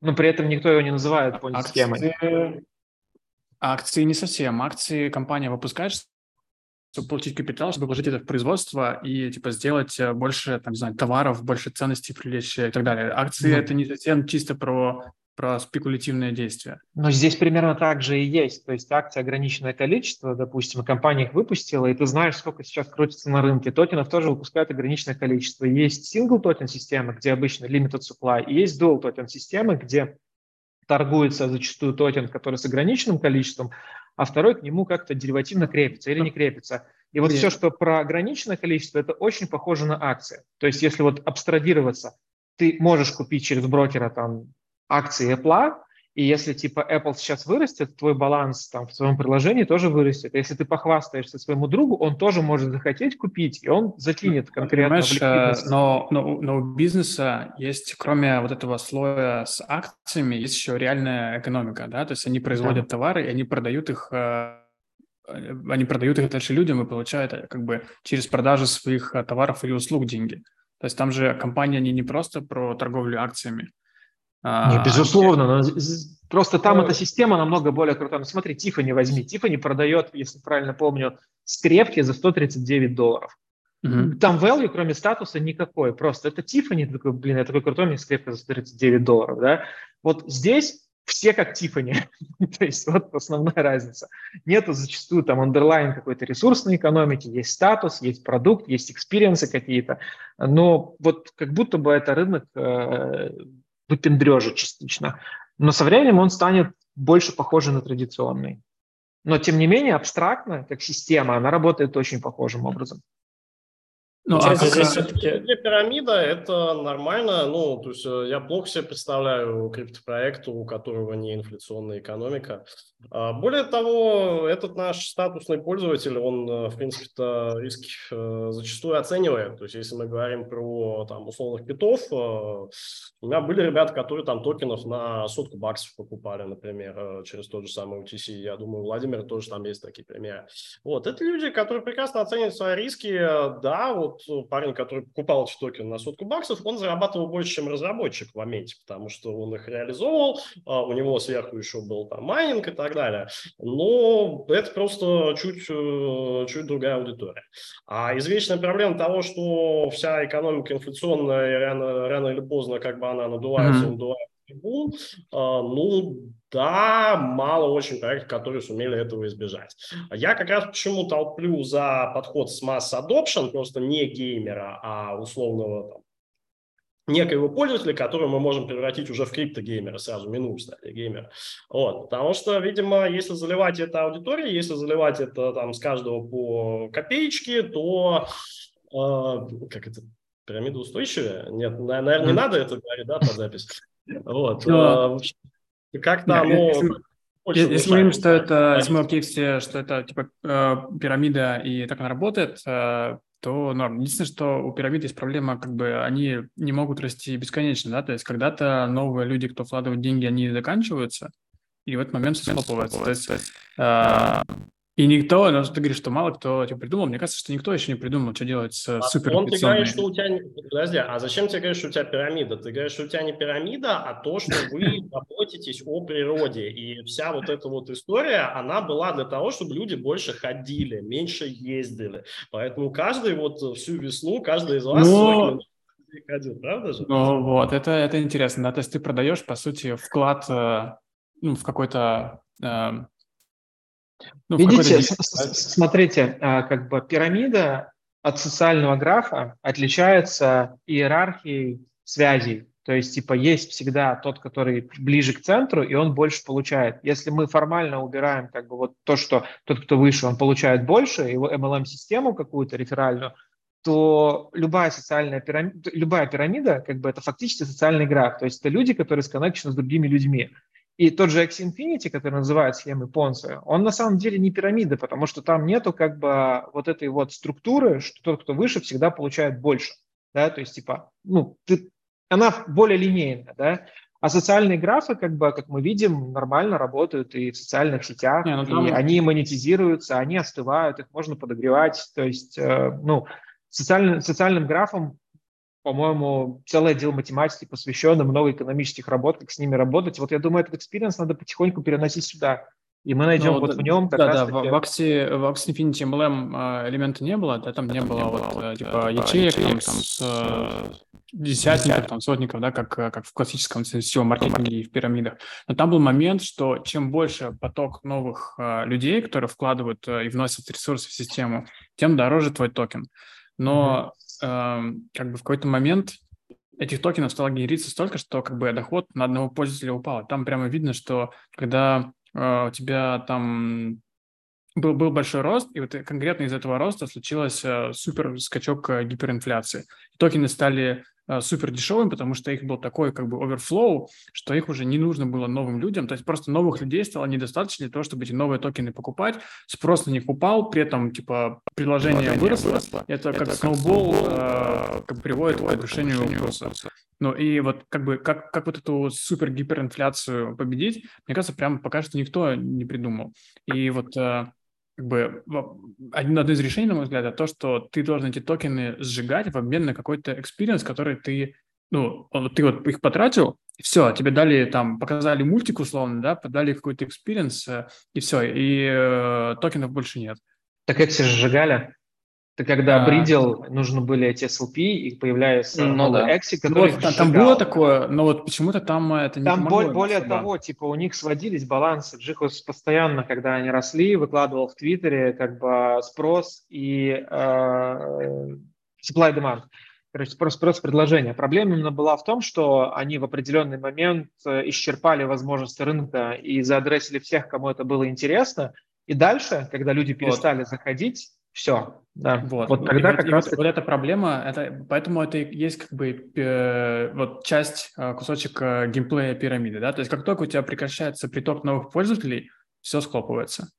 И вот из этого нету и sustainability экономики. То есть если там free-to-play игра, к ним перестают приходить новые пользователи, ну да, там начинается там типа sunset план, она там типа два года еще там плавно умирает, но при этом она работает и приносит какие-то деньги. А криптоигры, если они вот по такой схеме сделаны, то они резко будут рушиться. И ты как бы постоянно вот на таком, э, как бы на стреме, что типа завтра, э, завтра все может быстро закончиться. Почти, как бы глобально соглашусь, но Exit все равно одна из топовых игр на данный момент. Просто она бешено расти перестала. Как раз-таки токены сжигаются, люди играют. Нет уже вот э, истории, что они за два месяца 24 миллиарда долларов обернули. Это пропало. Как бы, а так, э, по механикам, по качеству, у них все нормально. Они продолжают жечь, они делают более жесткие экономики, они уводят как бы возможность зарабатывать исключительно в skill-based механике э, турниры, где уже ну, даже просто умненькие люди, у кого много времени, зачастую не могут они, побеждать. Да, э, они, по сути, вот этим самым занимаются. Они вводят параллельные механики, да, вот на, на землях, да, где можно эти токены, которые ты заработал, туда вложить, и у тебя вот появляется какая-то ценность, которая просто, типа, ультимативная ценность, которая у тебя просто есть. Все, которой ты там ничего не сможешь не дальше сделать. Но... Еще одну гипотезу они тестируют с э, дополнениями от э, пользователей. Артем, ты зави- завис? Чуть-чуть, да. Или... А где Иван, кстати? Да, Иван, Иван отключил пропал. камеру, наверное. Помощи их SDK, но... Так, Артем, ты пропадал немножко, извини, ты немножко пропадал. Пропадаю. Плохо, робовойсишь. Да, там было что-то про две теории. Мне, наверное, проще будет написать. А, не-не, вот сейчас ты вроде нормально. Попробуй Давай, ты говорил, есть две теории. Ага. Про SDK что-то еще а, Гипотезу тестируют. А, да, да, да, да, да. Вот они делают SDK для создания Creator Economy. Вот, они э, привлекают э, креативных пользователей для создания мини-игр э, на базе их NFT и на базе их токена. И тем самым э, создатели будут привлекать э, в эту экосистему, в эту экосистему игр других новых пользователей. Вот таким Это образом получается контрибьют to как раз. И по сути-то. Ну, возможно. и тут осталось загнать назвать. обычных э, игроков, да. которым продавать фан, и, в принципе, тогда все срастется, нет? При этом они уходят от модели, что они раздают токены за время, да, условно. А, уходят competitive. То есть там турниры, PvP и э, какой-то contributing в, либо в маркетинг, либо создание сетов, либо еще что-то. И еще э, на рынке тестируется гипотеза о привлечении и дифференциации э, источников доходов. Это бренды, это физические товары, то есть соединение физических товаров с виртуальными и виртуальные, чтобы были более интероперабельными, а, ну, либо привлечение какого-то а, другого спонсора или компании. Ну, в общем, третьей стороны, э, которая а, была бы выгодна аудитория, а они бы вкладывали какой-то фонд призовой. Опять же, есть история с развитием regenerative finance, то есть это история с экологией. Вот, то есть э, некоторые компании, которым интересна повестка экологическая, могут э, э, использовать эту технологию. Ну, а после в своих э, да. пиар-целях. Да.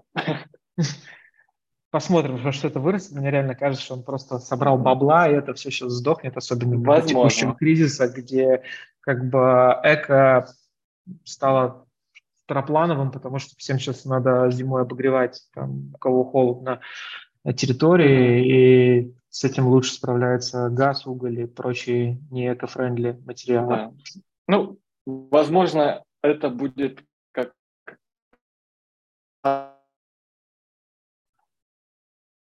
Кажется, Ну Да. Артем про- пропадает опять. Э, Коллеги, вопрос. Мы еще какие-то сейчас э, хотим обсудить моменты или можно уже к вопросам от ребят э, в комментариях Прогноз перейти? на 23 год-то мы давали, а то... Давайте попробуем. Так, только вот сейчас Артем, Артема поймаем. Или не а поймаем. Не поймали.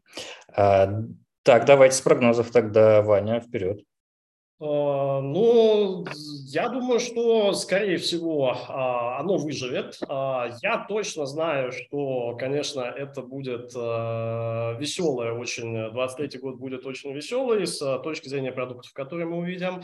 А, То есть я ставлю на нейро, крипто, мобильные игры. То есть вот а, я уверен, что что-нибудь вот, вот такое. А, То есть вот не- нейрон сейчас точно огромную аудиторию набирает, это имеет супер широкий маркетабилити, то есть оно реально как там гиперказуальные условные игры, да, там э, которых есть издатели, которые уже, по-моему, там э, людей начали, знаешь, это по, по второму кругу набирать, у которых там уже миллиарды установок просто.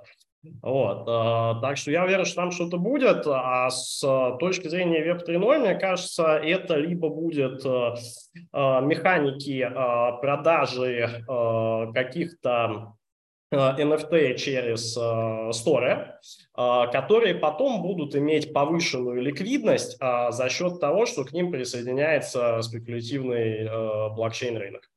Вот. И аналогично мы в следующем году увидим э, криптоигры, э, которые призваны э, сделать еще, ну, то есть как бы еще расширить вот эту аудиторию криптонов, то есть которые как бы некий геймифицированный продукт, который человечка подбирает с э, улицы условно, вот у него есть там э, 10 рублей, он из них хочет сделать 100. Что такое крипта? Он, ну, как бы слышал, там биткоин туда-сюда скачет. Вот, мы его подбираем и постепенно, постепенно кон- конвертируем в криптогеймера. Раздеваем как- постепенно. А, Ну, э, конвертируем в криптогеймера, Илья, мы же под запись. Так, А, Илья, ну, у тебя какие прогноз? прогнозы? Ну, я думаю, что вообще э, я такой краткосрочный скептик, долгосрочный беливер э, в GameFi и криптоигры. Я думаю, что есть хороший, э, хороший потенциал и есть э, какой-то, э, есть возможность все-таки за, а- открыть э, какой-то новый пласт опыта, который э, криптоигры могут давать аудитории. Но я думаю, что эм, в ближайшее время мы увидим много фейлов, а, потому что есть многие компании, которые привлекли деньги, и у них а, в этом, в этом году или в следующем году заканчиваются эти, эти деньги, и им нужно будет показывать какой-то результат, а, чтобы а, как бы привлекать новые раунды.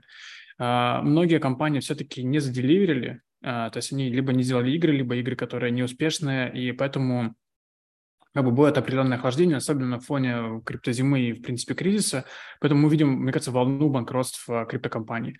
Но при этом, мне кажется, те компании, те разработчики, которые делают что-то вменяемое, и они реально понимают, а, что, что они делают, то для них это будет а, неплохой, а, неплохая возможность выжить и в течение там двух-трех лет дальше вот как бы перейти снова в фазу роста.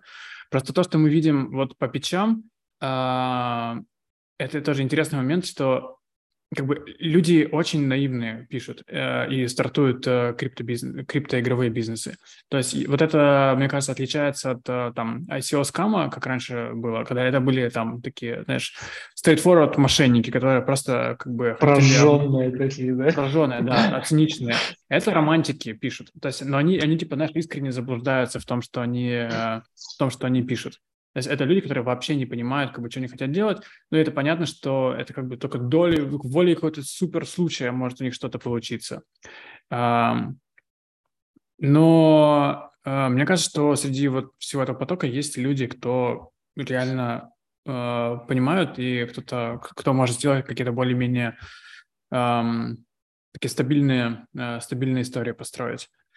И мне кажется, что все-таки вопрос скорее не в крипте, не в технических каких-то аспектах, а в экономических в экономике и в дизайне. Как, как избавиться от гиперинфляции, как сделать, чтобы игры не были э, такие, что они запускаются, там два года поработали, они должны закрываться и открываться новые, да, а чтобы эта игра могла быть там на 10 лет, чтобы она могла избежать вот обрушения при э, случае, когда перестает, когда спадает хайп, когда люди перестают таким там потоком э, идти в эту игру, и при этом она не падала. Э, и это вопрос, в принципе, открытых рынков, а не крипты. Э, и вот как бы когда-то кто-то кто придумает, как, какими способами это решать. И мне кажется, вот нужно перестать делать, типа пытаться натянуть крипту на какие-то обычные игры, то есть сделать там, типа, давайте сделаем Тарков с криптой, давайте сделаем там World of Warcraft с криптой, там, не знаю, LoL с крипто-персонажами. Вот это все, мне кажется, бред, и нужно, наоборот, сильнее экспериментировать. Вот прям реально, чтобы какой-то был новый а, новый геймплей. Пускай это будет в сторону именно игровых механик или в сторону именно вот механик для тех, кто хочет зарабатывать на играх. Но это ну, прикольнее, веселее будет, если просто будет больше смелых э, идей, каких-то революционных, интересных, что-то там. Кто-то будет прям классные новые штуки придумывать.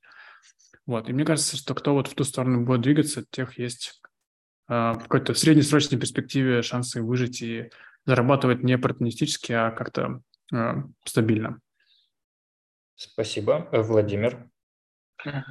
Я, наверное, соглашусь э, по большей части с Ильей. Эм, я в первую очередь считаю, что это история про экономику, и, возможно, в этом году появятся какие-то плейбуки. То есть чем отличается традиционный даже мобильный рынок от э, криптовых? То, что а, понятно, что делать. То есть, типа, ты берешь, там, не знаю, бизнес-модель э, суперцела, пытаешься скопировать, повторить, это сделали на тебя там 100 тысяч раз, это в целом, если сделано за execution правильно есть деньги, работает. Да, все понятно.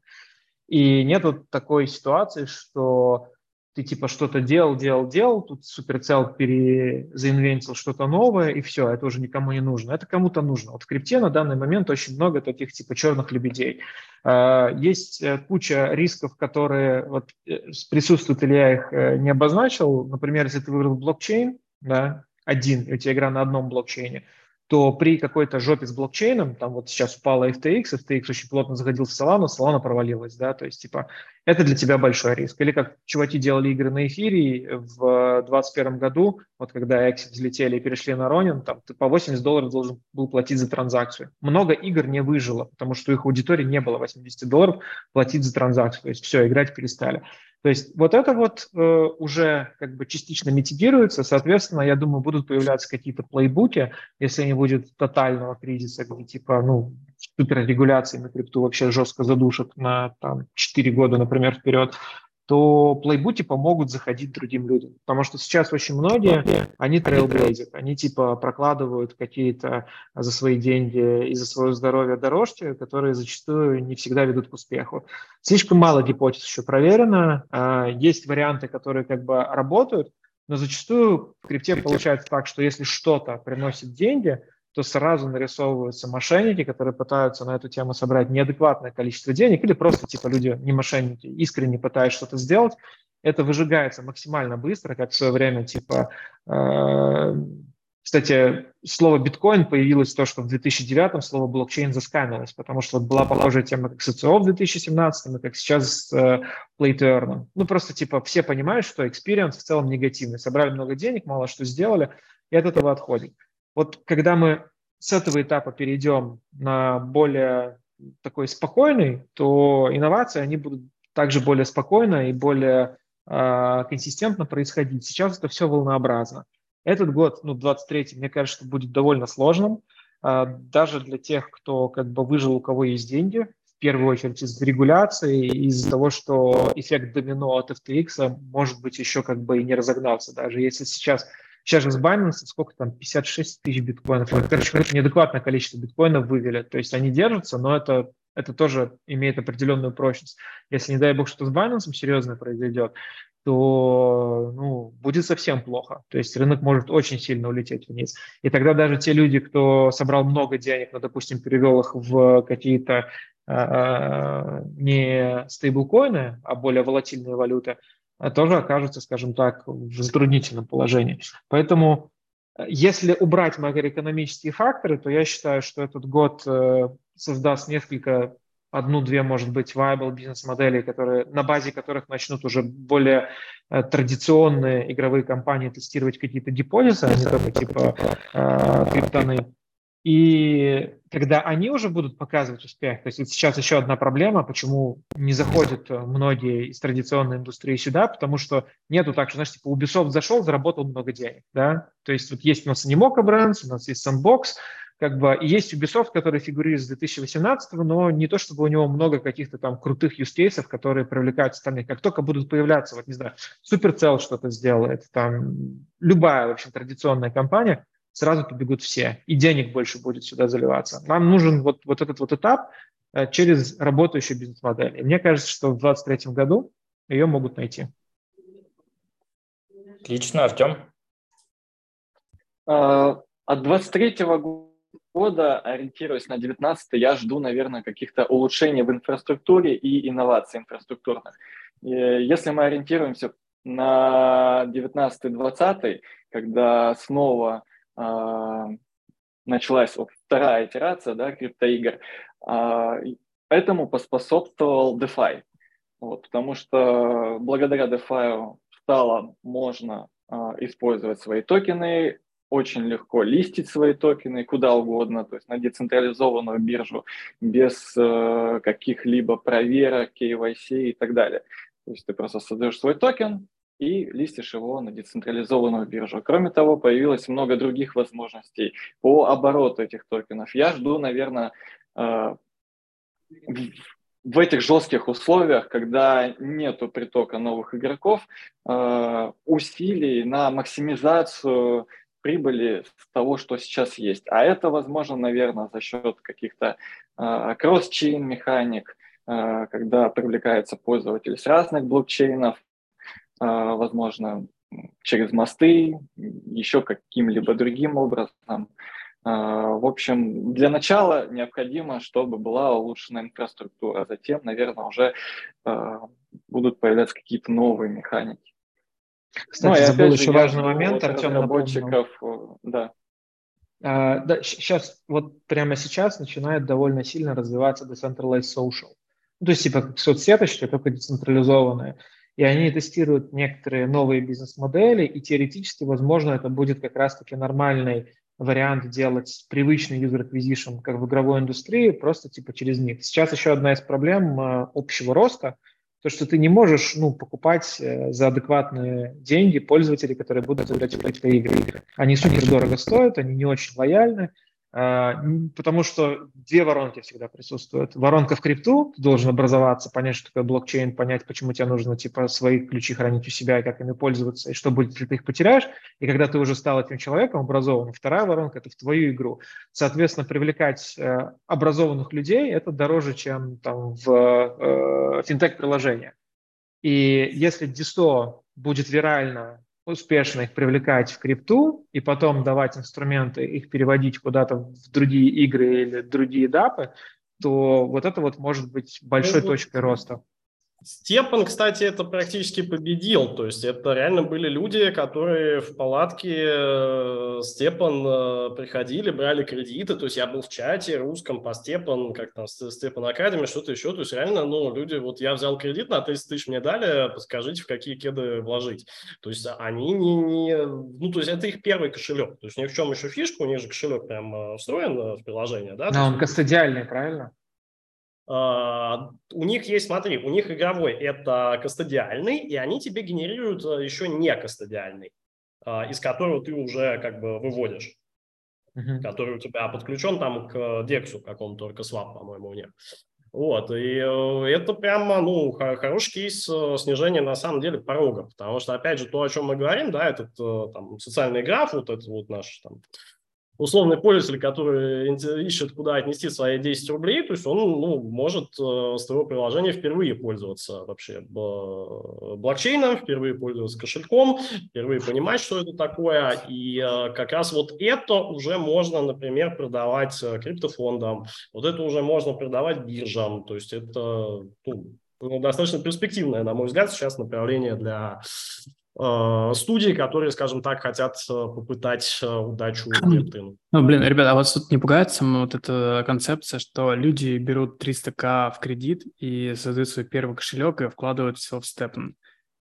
Пугает, а... и сейчас это не будет популярно после там фола FTX, сейчас все будут от этого стараться убегать. Когда все хорошо, студиальные решения, они как бы норм как только типа какая-то задница, ну, как обычно люди из банков деньги пытаются в кэш выводить, вот здесь похожая тема с централизованных бирж. Но через там, годик опять будет... Даже, даже, даже не про централизованную э, биржу, просто то, что, в принципе, это люди, которые вообще не понимают, что они делают, вкладывается в какую-то очень странную, опасную тему, не понимая Нет, так он про каких-то ребят в Гаджидистане, которые типа свой бизнес на этом сделали, рассказывают. Это не сам стопым, насколько я понимаю, дает кредиты. Это правильно? не сам, не-не-не, смотри, да. а проект, во-первых, никакой ответственности не несет. А проект что делает? Проект делает планету зеленее, он снижает э, карбоновый след. У тебя там даже слайдер есть, ты можешь 100% э, токенов, которых ты находил, ты их можешь отдавать, донатить на озеленение планеты.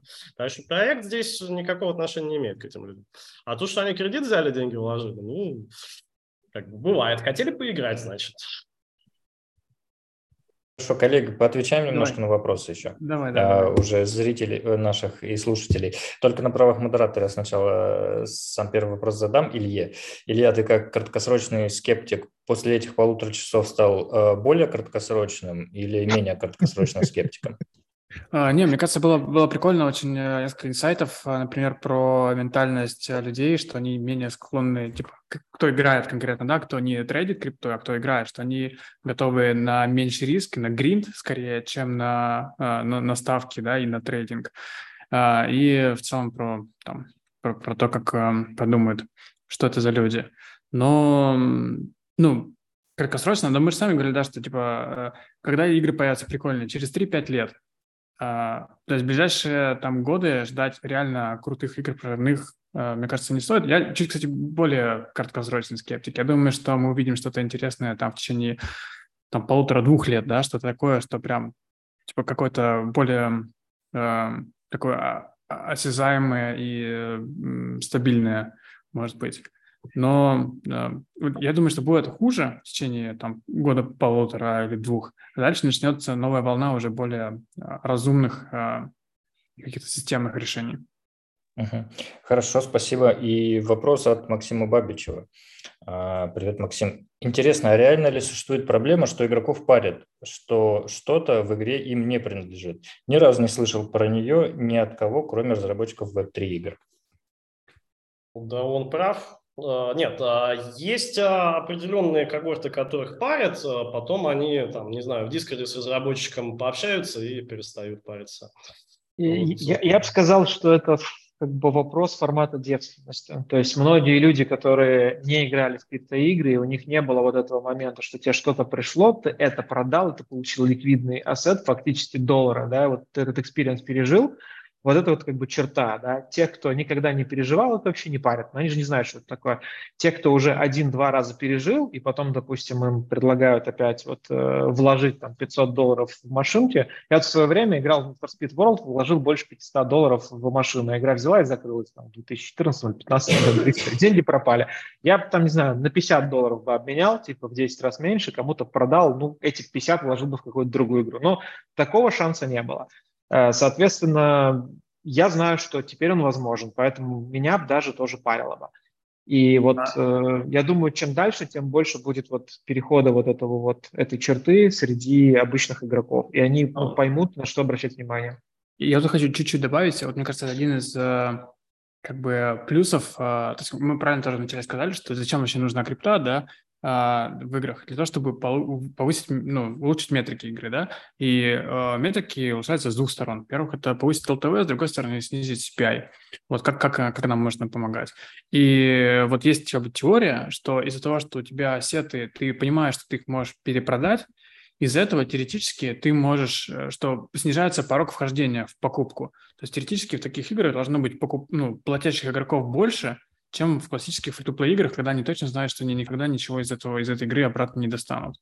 И вот э, э, даже несмотря на то, что ты зарабатываешь там, словно, с комиссии, с, с оборота, да, то с того, что у тебя там вместо там, полутора процентов будет 15 процентов платящих э, или больше, то ты теоретически должен зарабатывать, э, э, зарабатывать больше из-за того, что CPI у тебя получается. И вот, например, э, как работает, почему, например, в некоторых магазинах легко сдать там вещь, которую ты купил, и они делают это максимально безболезненно, да, потому что это, зная, что ты можешь, э, что это риск-фри, то порог э, самого действия, совершения, он снижается. И вот как бы то, что ты говоришь, что ты можешь, знаешь, что ты можешь эти машинки да, дальше продать, то ты скорее с большим шансом конвертнешься в том, чтобы изначально эти машинки купить. Да, это вот. безусловно так. Так, хорошо. К вопросу. С Владимиром особенно в той части, что а, особенно по отзывам а, из нашего комьюнити, что те игроки, которые пережили этот experience, обратно к Web2 играм практически не возвращаются. Не, они возвращаются, просто типа, когда стоит вопрос, куда вкладывать, не знаю, свои 60 долларов стандартные, да, которые у тебя месяц на игры выходят, они, скорее всего, будут вкладывать э, в тот проект, где есть шанс приумножить эти деньги. Э, даже если не в ближайший год, но они просто понимают, что вот э, проект растет, э, проект, ну вот наш, например, уже почти 5 лет существует, да, э, и для многих игроков это важно, то есть они понимают, что там даже если нет таких больших заработков в других играх, здесь относительно безопасно. И вот э, это тоже как бы стимулирует вот то, о чем говорил Илья, да, во-первых, как бы тратить деньги в нашу игру менее рискованно, потому что есть шанс, что ты отобьешь, а, Плюс они общаются с разработчиками, с нами и могут типа сказать, а что вы тут такие херовые там апдейты делаете, почему рынок падает и так далее. Вот эта связь им тоже создает какое-то вот ощущение возможности влиять на рынок и на проект. И в-третьих, э, ну, сама концепция, когда они уже пережили этот опыт, знают, что это возможно, тоже делает э, самоубеждение того, что выгоднее поступать так, чем вот так. Но при этом они играют в те же самые игры, там, они гоняют в LoL, гоняют в Dota, там, кто-то в CS, но типа деньги вкладывают в основном туда, где можно заработать или сохранить. Хорошо, давайте двигаемся дальше, чтобы будем, может, более емко, чтобы успеть побольше вопросов охватить. И, ребята, слушатели, если я пропустил ваш вопрос, это не значит, что я плохой, это скорее я тормозной или невнимательный. А, вопрос от Карины а, Владимиру. А, вопрос по блокчейн QTIS. На чем выстроена устойчивость внутриигровой экономики?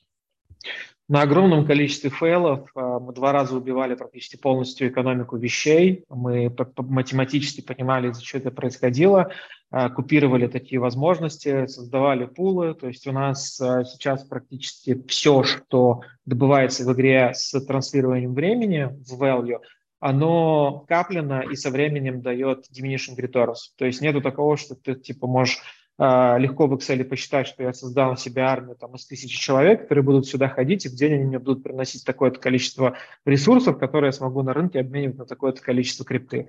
А, это все зависит от других игроков, от а, участников, участвующих в одном, в другом пуле, это все постоянно меняется, и как бы игра это самобалансирует. Для игроков это где-то стало, скажем, менее приятно за счет того, что в единицу времени стало э, невозможно зарабатывать так, как раньше, но игра стала более sustainable. И мы сейчас каждую вот новую механику, которую добавляем, пытаемся вводить на такой поток. А второй момент – это то, что у нас игра сейчас на 8 блокчейнах. Получается, мы как бы…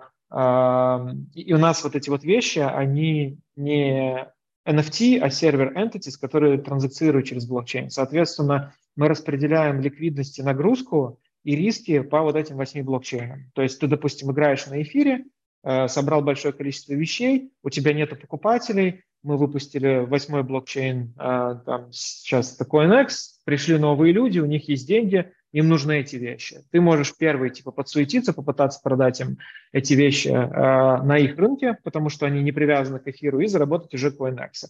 И помогать развивать эту экосистему. И это вот помогает э, в случае каких-то рисков выстраивать более sustainable экономику, но больше с точки зрения макроэкономических рисков. И вот объединяя эти два фактора, мы потихоньку двигаемся и тестируем разные комбинации, разные гипотезы.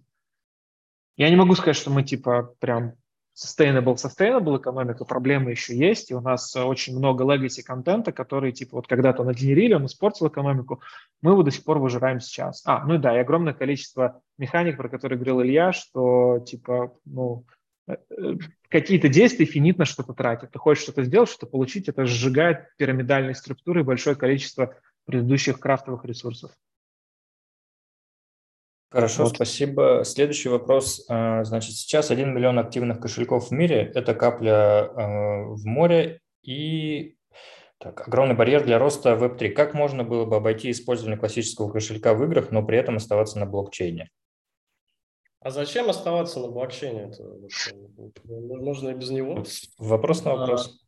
Ну, э, да, э, здесь, э, ну, как, снижать, снижать порог, соответственно, снижать порог есть два варианта, да, есть кошельки кастодиальные, это где, условно, у тебя все хранится у тебя, то есть ты выступаешь сам кастодианом, да, а пользуешься ты виртуальные балансы, и не кастодиальные, когда ты пользуешь, ну, пользователь как бы сам у себя хранит свои деньги, то есть вот. Здесь ну, наверное, за какими-то вот э, кастодиальными, мне кажется, для первого входа э, все-таки э, вот ну, я, я, я вижу какой-то вот тренд на это, который будет.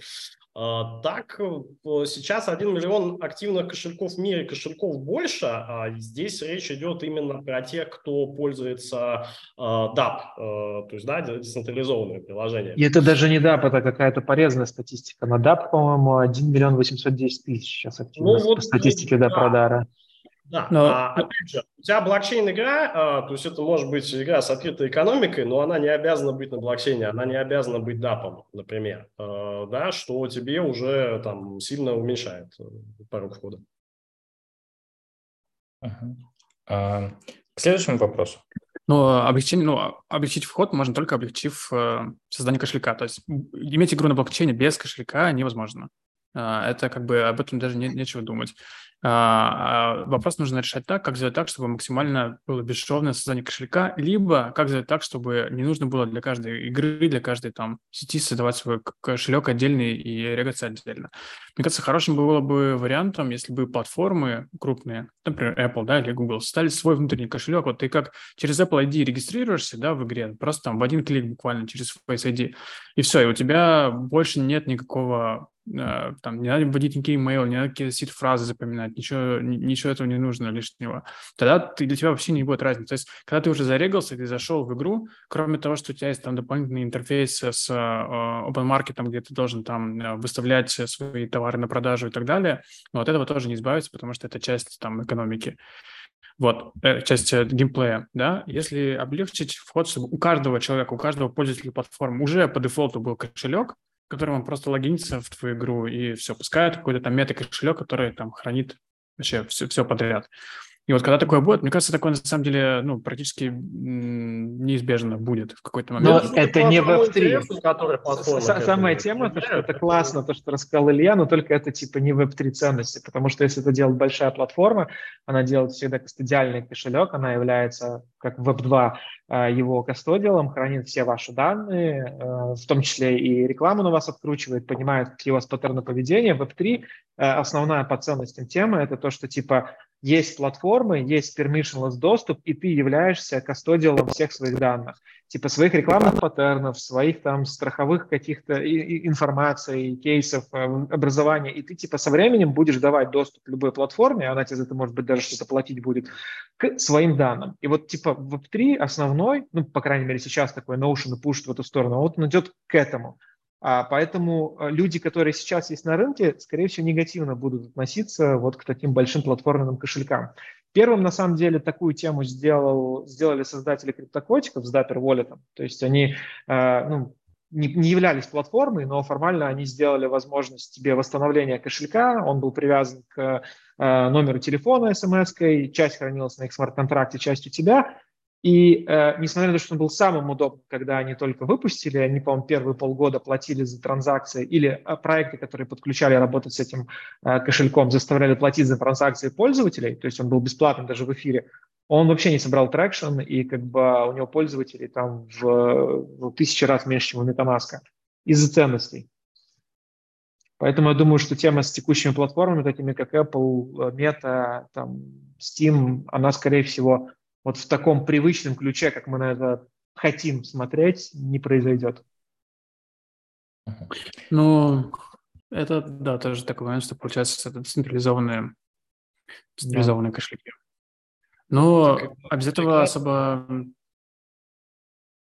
без этого особо никак не, не, не, не поступить, потому что иначе тебе нужно самостоятельно регистрировать этот кошелек, а, нет, нет, на, на, на, на самом деле э, тот же Бутерин написал, как это будет выглядеть, и с точки зрения того, что написано, действительно это классно. То есть там получается так, что у тебя будут определенные друзья, которые в случае чего, ну, ты их сам добавляешь, допустим, 5 человек, если ты потерял кошелек, они могут тебе восстановить доступ до этого кошелька. Это не централизованно, но как бы социальное восстановление. И будут такие как бы инкапсулированные социальные графы. Главное, чтобы это по user experience было дико просто. Сейчас же, если ты, грубо говоря, открываешь счет себе в том же революте, у тебя на нем нету денег, да, тебе все равно нужно, как в крипте, завести деньги. Но сам experience вот этого до момента завода денег, он супер простой. И вот, ну, нужно, чтобы здесь произошло нечто подобное, чтобы это было классно, понятно, казалось безопасным и максимально уменьшили количество вот этих вот шагов, которые тебе надо подтверждать, чтобы фанел был коротенький. И тогда уже можно будет онбордить, как тот же револют, э, уже пиаром по ценностям, рассказывая про важность э, большое количество людей. А, если говорить об улучшении user experience, есть такой стартап Ready Player Me. Mm-hmm. Они там собрали тоже от Андерсон Хоровиц внушительную сумму, но у них кошелька, но у них есть металогин. То есть одежда, он выглядит как NFT, но ты можешь логиниться к различным приложениям. И твой аватар в этих приложениях, вот он будет э, идентичен тому, что ты выбрал. То есть он э, как интероперабелен. И выглядит логин точно так же, как и а, аутентификатор Google, аутентификатор Apple, только Ready Player Me. Ты нажимаешь на кнопку, и ты логинишься там в каком-нибудь э, Spatial, по-моему, если я не ошибаюсь, ну вот в этих м- прото-метаверсах, где можно проводить конференции. Вот у тебя один аватар на все вот эти метаверсы. Что-то uh-huh. такое в эту сторону идет.